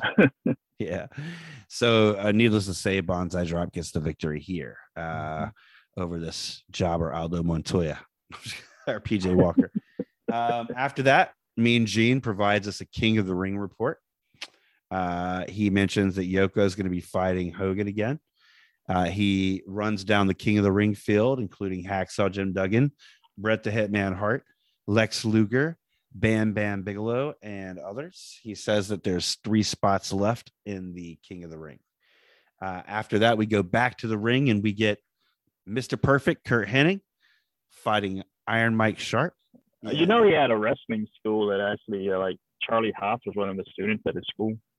Uh, in this match, though, Iron Mike's character work was really good. I thought, uh, like he's a really good heel. Like I'm surprised they never did anything with him. Like they, they did stuff with other jobbers like PJ Walker, the Yeah. Hard, the Hardy Boys. Yeah, I mean, the you know you could name a lot of jobbers who went on to Brooklyn Brawler, even you know. Um, I think Iron Mike could have done something, man. But, uh, he might he must have done something in the indie scene or something, right? He, I'm sure the Very- territory or something. is very possible. Uh, Probably one look him up. We will we'll do a whole Iron Mike show. Yeah, yeah. Cool. Um, but one thing that I loved about this was how Mr. Perfect puts his gum in the mouth of that raw girl. Did you remember that? Yeah, that's uh in the land of COVID. I wouldn't. in the land of COVID. I found out that that raw girl actually has a sister. This is also something from something to wrestle with. Uh, but that particular raw girl has a sister or two, and they were known as like these huge wrestling fans. You- Yeah, because they were in ringside. and When they they were- they were rubbing on rubbing on. They they were Bartlett was uh. Remember That's that right. one episode? Yeah. Yep. What, what are their names? The something sister. The uh, Lampanelli. It's not Lampanelli, but it's. Let's find out. Now it's going to drive me crazy. I'm thinking yeah, we're, Lampanelli because, we're awful show hosts, aren't we? because uh, you know I was talking about Lisa Lampanelli from the roast the other day, and so that's why that's in my mind. But uh, Roselli sisters is that what it is? Roselli sisters. WWF. Dude, that's pretty cool that they're just like uber fans, and then all of a sudden they get to be on TV. Yeah, I don't know their whole story, but definitely um, Bruce Pritchard talks about it on his podcast. Some I can't find their names right now, but we should definitely look that look into that a little bit more. I don't know, you know, but yeah, he ends up it's kind of gross, but Mr. Perfect, yeah, puts his gum right in her mouth. but after it was I- the '90s. Anything goes. yeah, man, Iron Mike uh, does give Mr. Perfect a run for his money. Uh, during this match, Heenan's watching Marky Mark underwear commercials while Raw's going on. uh, he says, uh, one comment that I love that Bobby Heenan said was, Hey, where's that movie where the girl goes to Dallas? oh boy! uh, but but this match ends when uh when, You know, as a kid, Yeah. when we heard that comment, We, we never nothing. nothing to us. Nothing. Like, It went over our heads. Oh. Totally. We we never, you know, exactly. I literally thought about that too, man. but the perfect plex gets the victory here, Mr. Perfect. Uh, even though Iron Mike is a huge guy, man, Mr. Perfect just made that perfect plex Yep. look like smooth butter. Did. after this match, we get Mr. Hughes with Harvey Wippleman defeating the Cannonball Kid. The Cannonball Kid, another jobber that became famous. Obviously. something, Yeah. We've talked about him on the, He, on the uh, last couple podcasts because, Yeah. You know, Yes. he, he his tight still had L Kid right, Lightning Like- Kid. Lightning. He never changed his Nope, tights to match his name. Nope, nope. This is this is the same gear he wore in the Independence as the Lightning Kid. Yeah. Uh, He went by the Cannonball Kid, and this is right in the middle of his run where he's showing up on Raw en route to his victory that we'll talk about here in the coming weeks. But this week is not so great for the Cannonball Kid because Mr. Hughes does get the victory. Why Uh, are they letting a nightclub bouncer wrestle anyway? It makes no damn sense. I mean, I don't want to hear it, dude. Your your guy uh, Cassidy wears pretty much the same exact outfit as Mr. Hughes, Does not. Cassidy wear jeans. so he This still wears has he wears glasses. He He wears glasses. suspenders on, glasses, and a tie. Freaking bouncer. oh man. Uh, so during He's this gonna- match, go ahead. I was gonna say, oh, he's gonna be one of the lumberjacks. That's right. He does end up being one of the lumberjacks. He absolutely does. Uh, but during this match, Bobby Heenan is actually harassing a different Raw girl. Uh, this one uh, is actually, I think Heenan might have better taste than Mr. Perfect in Raw Girls. I was trying to look at what Mr. Hughes has been doing, but uh, I was reminded that if, unfortunately he's no longer with us. Mm. Uh, but uh, there is a Howard Hughes Foundation in his name. So I did find out that there are some charitable organizations that are have been opened in his name. Uh, I did mention here, I you know, Mr. Hughes did wrestle in his glasses long before Orange Cassidy did.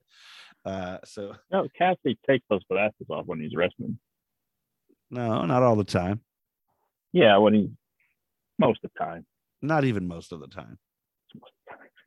All right, we're gonna test this theory over the next couple weeks. Oh yeah. anyway, Mr. Hughes wins this one with a big sidewalk slam type of slam. Uh, he tosses Cannonball Kid out of the ring like trash. Uh, and then after that, we get an All American Wrestling commercial, which I was kind of surprised by. I did not even remember that the shows existed at the same time. I thought that by the time Monday Night Raw came around, that All American Wrestling had kind of gone away, but clearly it hadn't because we get a commercial here for it. Mm-hmm.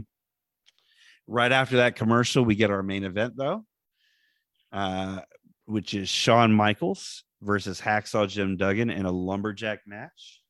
Uh, so the coolest parts of this match, of course, like you said, we get pretty much everybody except for Yokozuna wearing a lumberjack uh, flannel. I don't think they make a flannel big enough for Yoko, is why.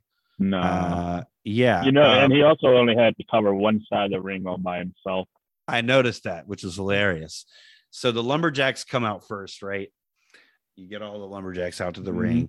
Hacksaw Jim comes out. He starts attacking Yokozuna immediately before the match. So he's already riling up the lumberjacks. uh, after that, the champ comes out, Shawn Michaels, but he's actually on crutches, right? And he's wearing a WWF uh, t-shirt and jeans, which is kind of funny. And Um, and red boot, red cowboy boots. That's right. Yep. Uh, you've got your um, your lumberjacks are Mr. Hughes, Bam Bam Bigelow, Lex Luger, Bob Backlund, Tugboat, Terry Taylor, Tatanka. They all have flannels on. Yoko, like I said, no Yoko flannel because it doesn't exist. It'd have to be a blanket. Uh, so Mr. Perfect actually attacks Shawn, and all of a sudden Shawn can walk, right? Yep. Mr. Perfect's one of the uh, Lumberjack. of one of the lumberjacks at this point. I love I, I love chicken shit heel Shawn. Oh, I love it. he Yeah, just he's plays that role to perfection. he's bouncing all over the place during this match. Uh, he's awesome at selling Hacksaw Jim Duggan's offense the whole time. He tries to actually leave at one point during the match, but all the face lumberjacks carry him right back to the ring. So they're like you said, chicken shit heel Shawn trying to run away the whole time, but he finally gets adva- uh, gets the advantage when he takes his boot off, his red boot, and he hits Yep. Duggan, who bumps the ref. Uh, I thought the ref was going to be out here, but actually the ref recovered quickly in, by ref standards. Okay, this is what I don't get about taking your boot off and hitting somebody with it. You're already wearing your boots. Just kick them with it. It's gonna do this. It's gonna have the same effect. It's gonna do the same effect. Just do that. It's probably going to be better because you're kicking him with your leg, which is more Right. powerful. hey, man, I never even thought of that. Uh, that's hilarious. That's very. That's a great point. Yeah, Uh, you know, WWE logic. I think we can do a whole episode based on that. I'm gonna say kayfabe. Shawn Michaels' shoe was already coming off, and it just made more sense. he was he was he was just trying to walk right. His shoe was on crooked. but yeah, man, that shit was hilarious. Um uh yeah, so Shawn, like like you said, he should have just kicked him, but he takes the boot off and he hits him. Uh Shawn throws Duggan at Yokozuna uh one at one point so that Yokozuna could kind of have his way with Duggan. Uh, but finally, Mr. Perfect comes into the ring to break up a pin attempt from Shawn on Duggan Mhm. uh, where he was just standing with one foot on him. He was going to do the whole disrespectful pin, but Mr. Perfect's not going to let that happen. So at this time, though, when Mr. Perfect comes in, the bell rings and a DQ happens, which to me was very confusing because I didn't think a lumberjack match could have a DQ. I don't think so either. Uh, Unless they, back then you had to like the lumberjacks can do whatever they went outside, but they can't come They into can't the come ring. in, maybe? which I guess is obviously the way they played this. Hmm. But to me, that was weird. Like, because I'm like, okay, you know, yeah, if you're gonna let people beat up on you on the outside of the ring, why are you gonna disqualify him just because he came inside the ring? all right. I mean, if he comes inside the ring, sure, make Yeah, sure. but I, I guess they kind of showed perfect arguing with the ref about that too. So maybe he wasn't quite sure of the rules either himself in storyline storyline wise. I guess so, man. I mean, I guess that's what they did to wrap it up and make it look whatever. Yeah, I think what WWF does or, or WWE does, WWF back then, is that whatever they need to be the rule is the Mhm. rule. yeah, so that's it. And that's the end of the match. I mean, so after that, you know, basically Shawn defeats Jim Duggan here by DQ in a lumberjack match to retain his title. And that ends the show. So, uh, having said that, you get your Shawn Duggan match, you get your uh, Mr. Hughes uh, and Cannonball Kid, Mhm. Mr. Perfect and Iron Mike Sharpe, and Yokozuna and PJ Walker. Bam Bam and Typhoon was the only other non squash match here. Uh, thoughts, man? What do you think about this episode? We I are like at this. the, you liked it? I like this episode a lot actually. Um, I know we got a lot of squash match, but the two main matches we did have, I think, made up for a lot of this um time. Yeah. So, with that said, uh, the first match with uh, Bam Bam and uh, Typhoon, um, two big guys going at it, and they still, like I said, we, when I said talked earlier, it didn't feel slow. It didn't feel like just two monsters, just you know, kind of crawling towards each other. They, they feel Mm. like Godzilla versus Kong, which is about. Um, so with and then the um, lumberjack match, I enjoy the uh, the theatrics of it. You know, you uh, Shawn Michael played his role perfectly. He was taking Mhm. all the beating. The hero was getting, you know, giving him what he deserved, and, and then through, you know, a cheap finish still, but I, I still.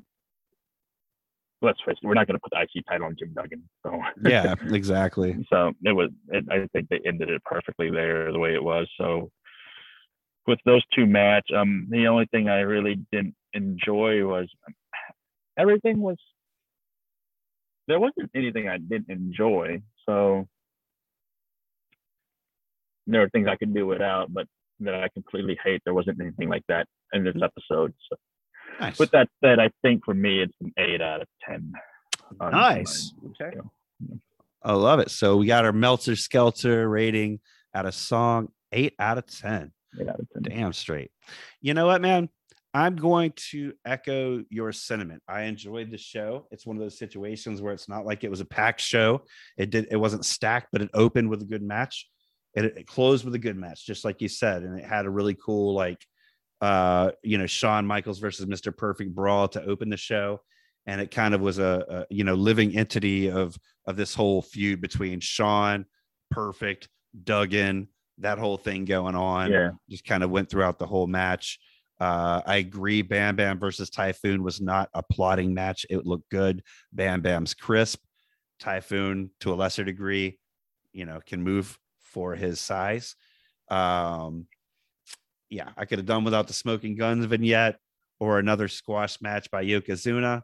Uh, but you know, it's fine. You know, I Mhm. thought that the the um the main event uh was fantastic. Shawn versus Duggan, uh classic raw match. And it was super fun watching them do their thing with the lumberjacks and just watching that whole like 90s style wrestling. As far as my melt my as far as like my Meltzer Skelter, uh, you know, I here am going to go ahead and give this four out of five stars. You know, Nice. yeah, absolutely. Yeah. There was nothing over. There was nothing here that was offensive at all to us. Which yeah, you no. know, I think that's why I ranked it a bit higher than you know I would. Uh, it, with all the squash matches, they still didn't went offensive to me. So yeah, right. It was it was a good episode. Yeah, it didn't overstay its welcome. None of the squash matches did. And, you know, we got to see Shawn Michaels at his best. So I think it was a great episode, man. Do you have anything else to add here? No, I hope everybody enjoy the uh, AEW Revolution uh, pay per view. I hope they let us know how they feel about it and hit us up on our Facebook. But that's all I got. Yeah, man, absolutely. Please, you know, share in the conversation. Let us know what you thought of this episode. Let us know what you thought of the last week of wrestling. Uh, yeah, enjoy Revolution tonight. I know that we are. We will see you next time. Thank you to our pinheads. Good night. Bye. As always, thank you so much for listening. Now we want to hear from you. You can hit us up at pinthechamppodcast at gmail.com. We're also on Twitter and Instagram at pinthechamp123. And our Google Voice number is 804 446 1139. We can't wait to hear from you.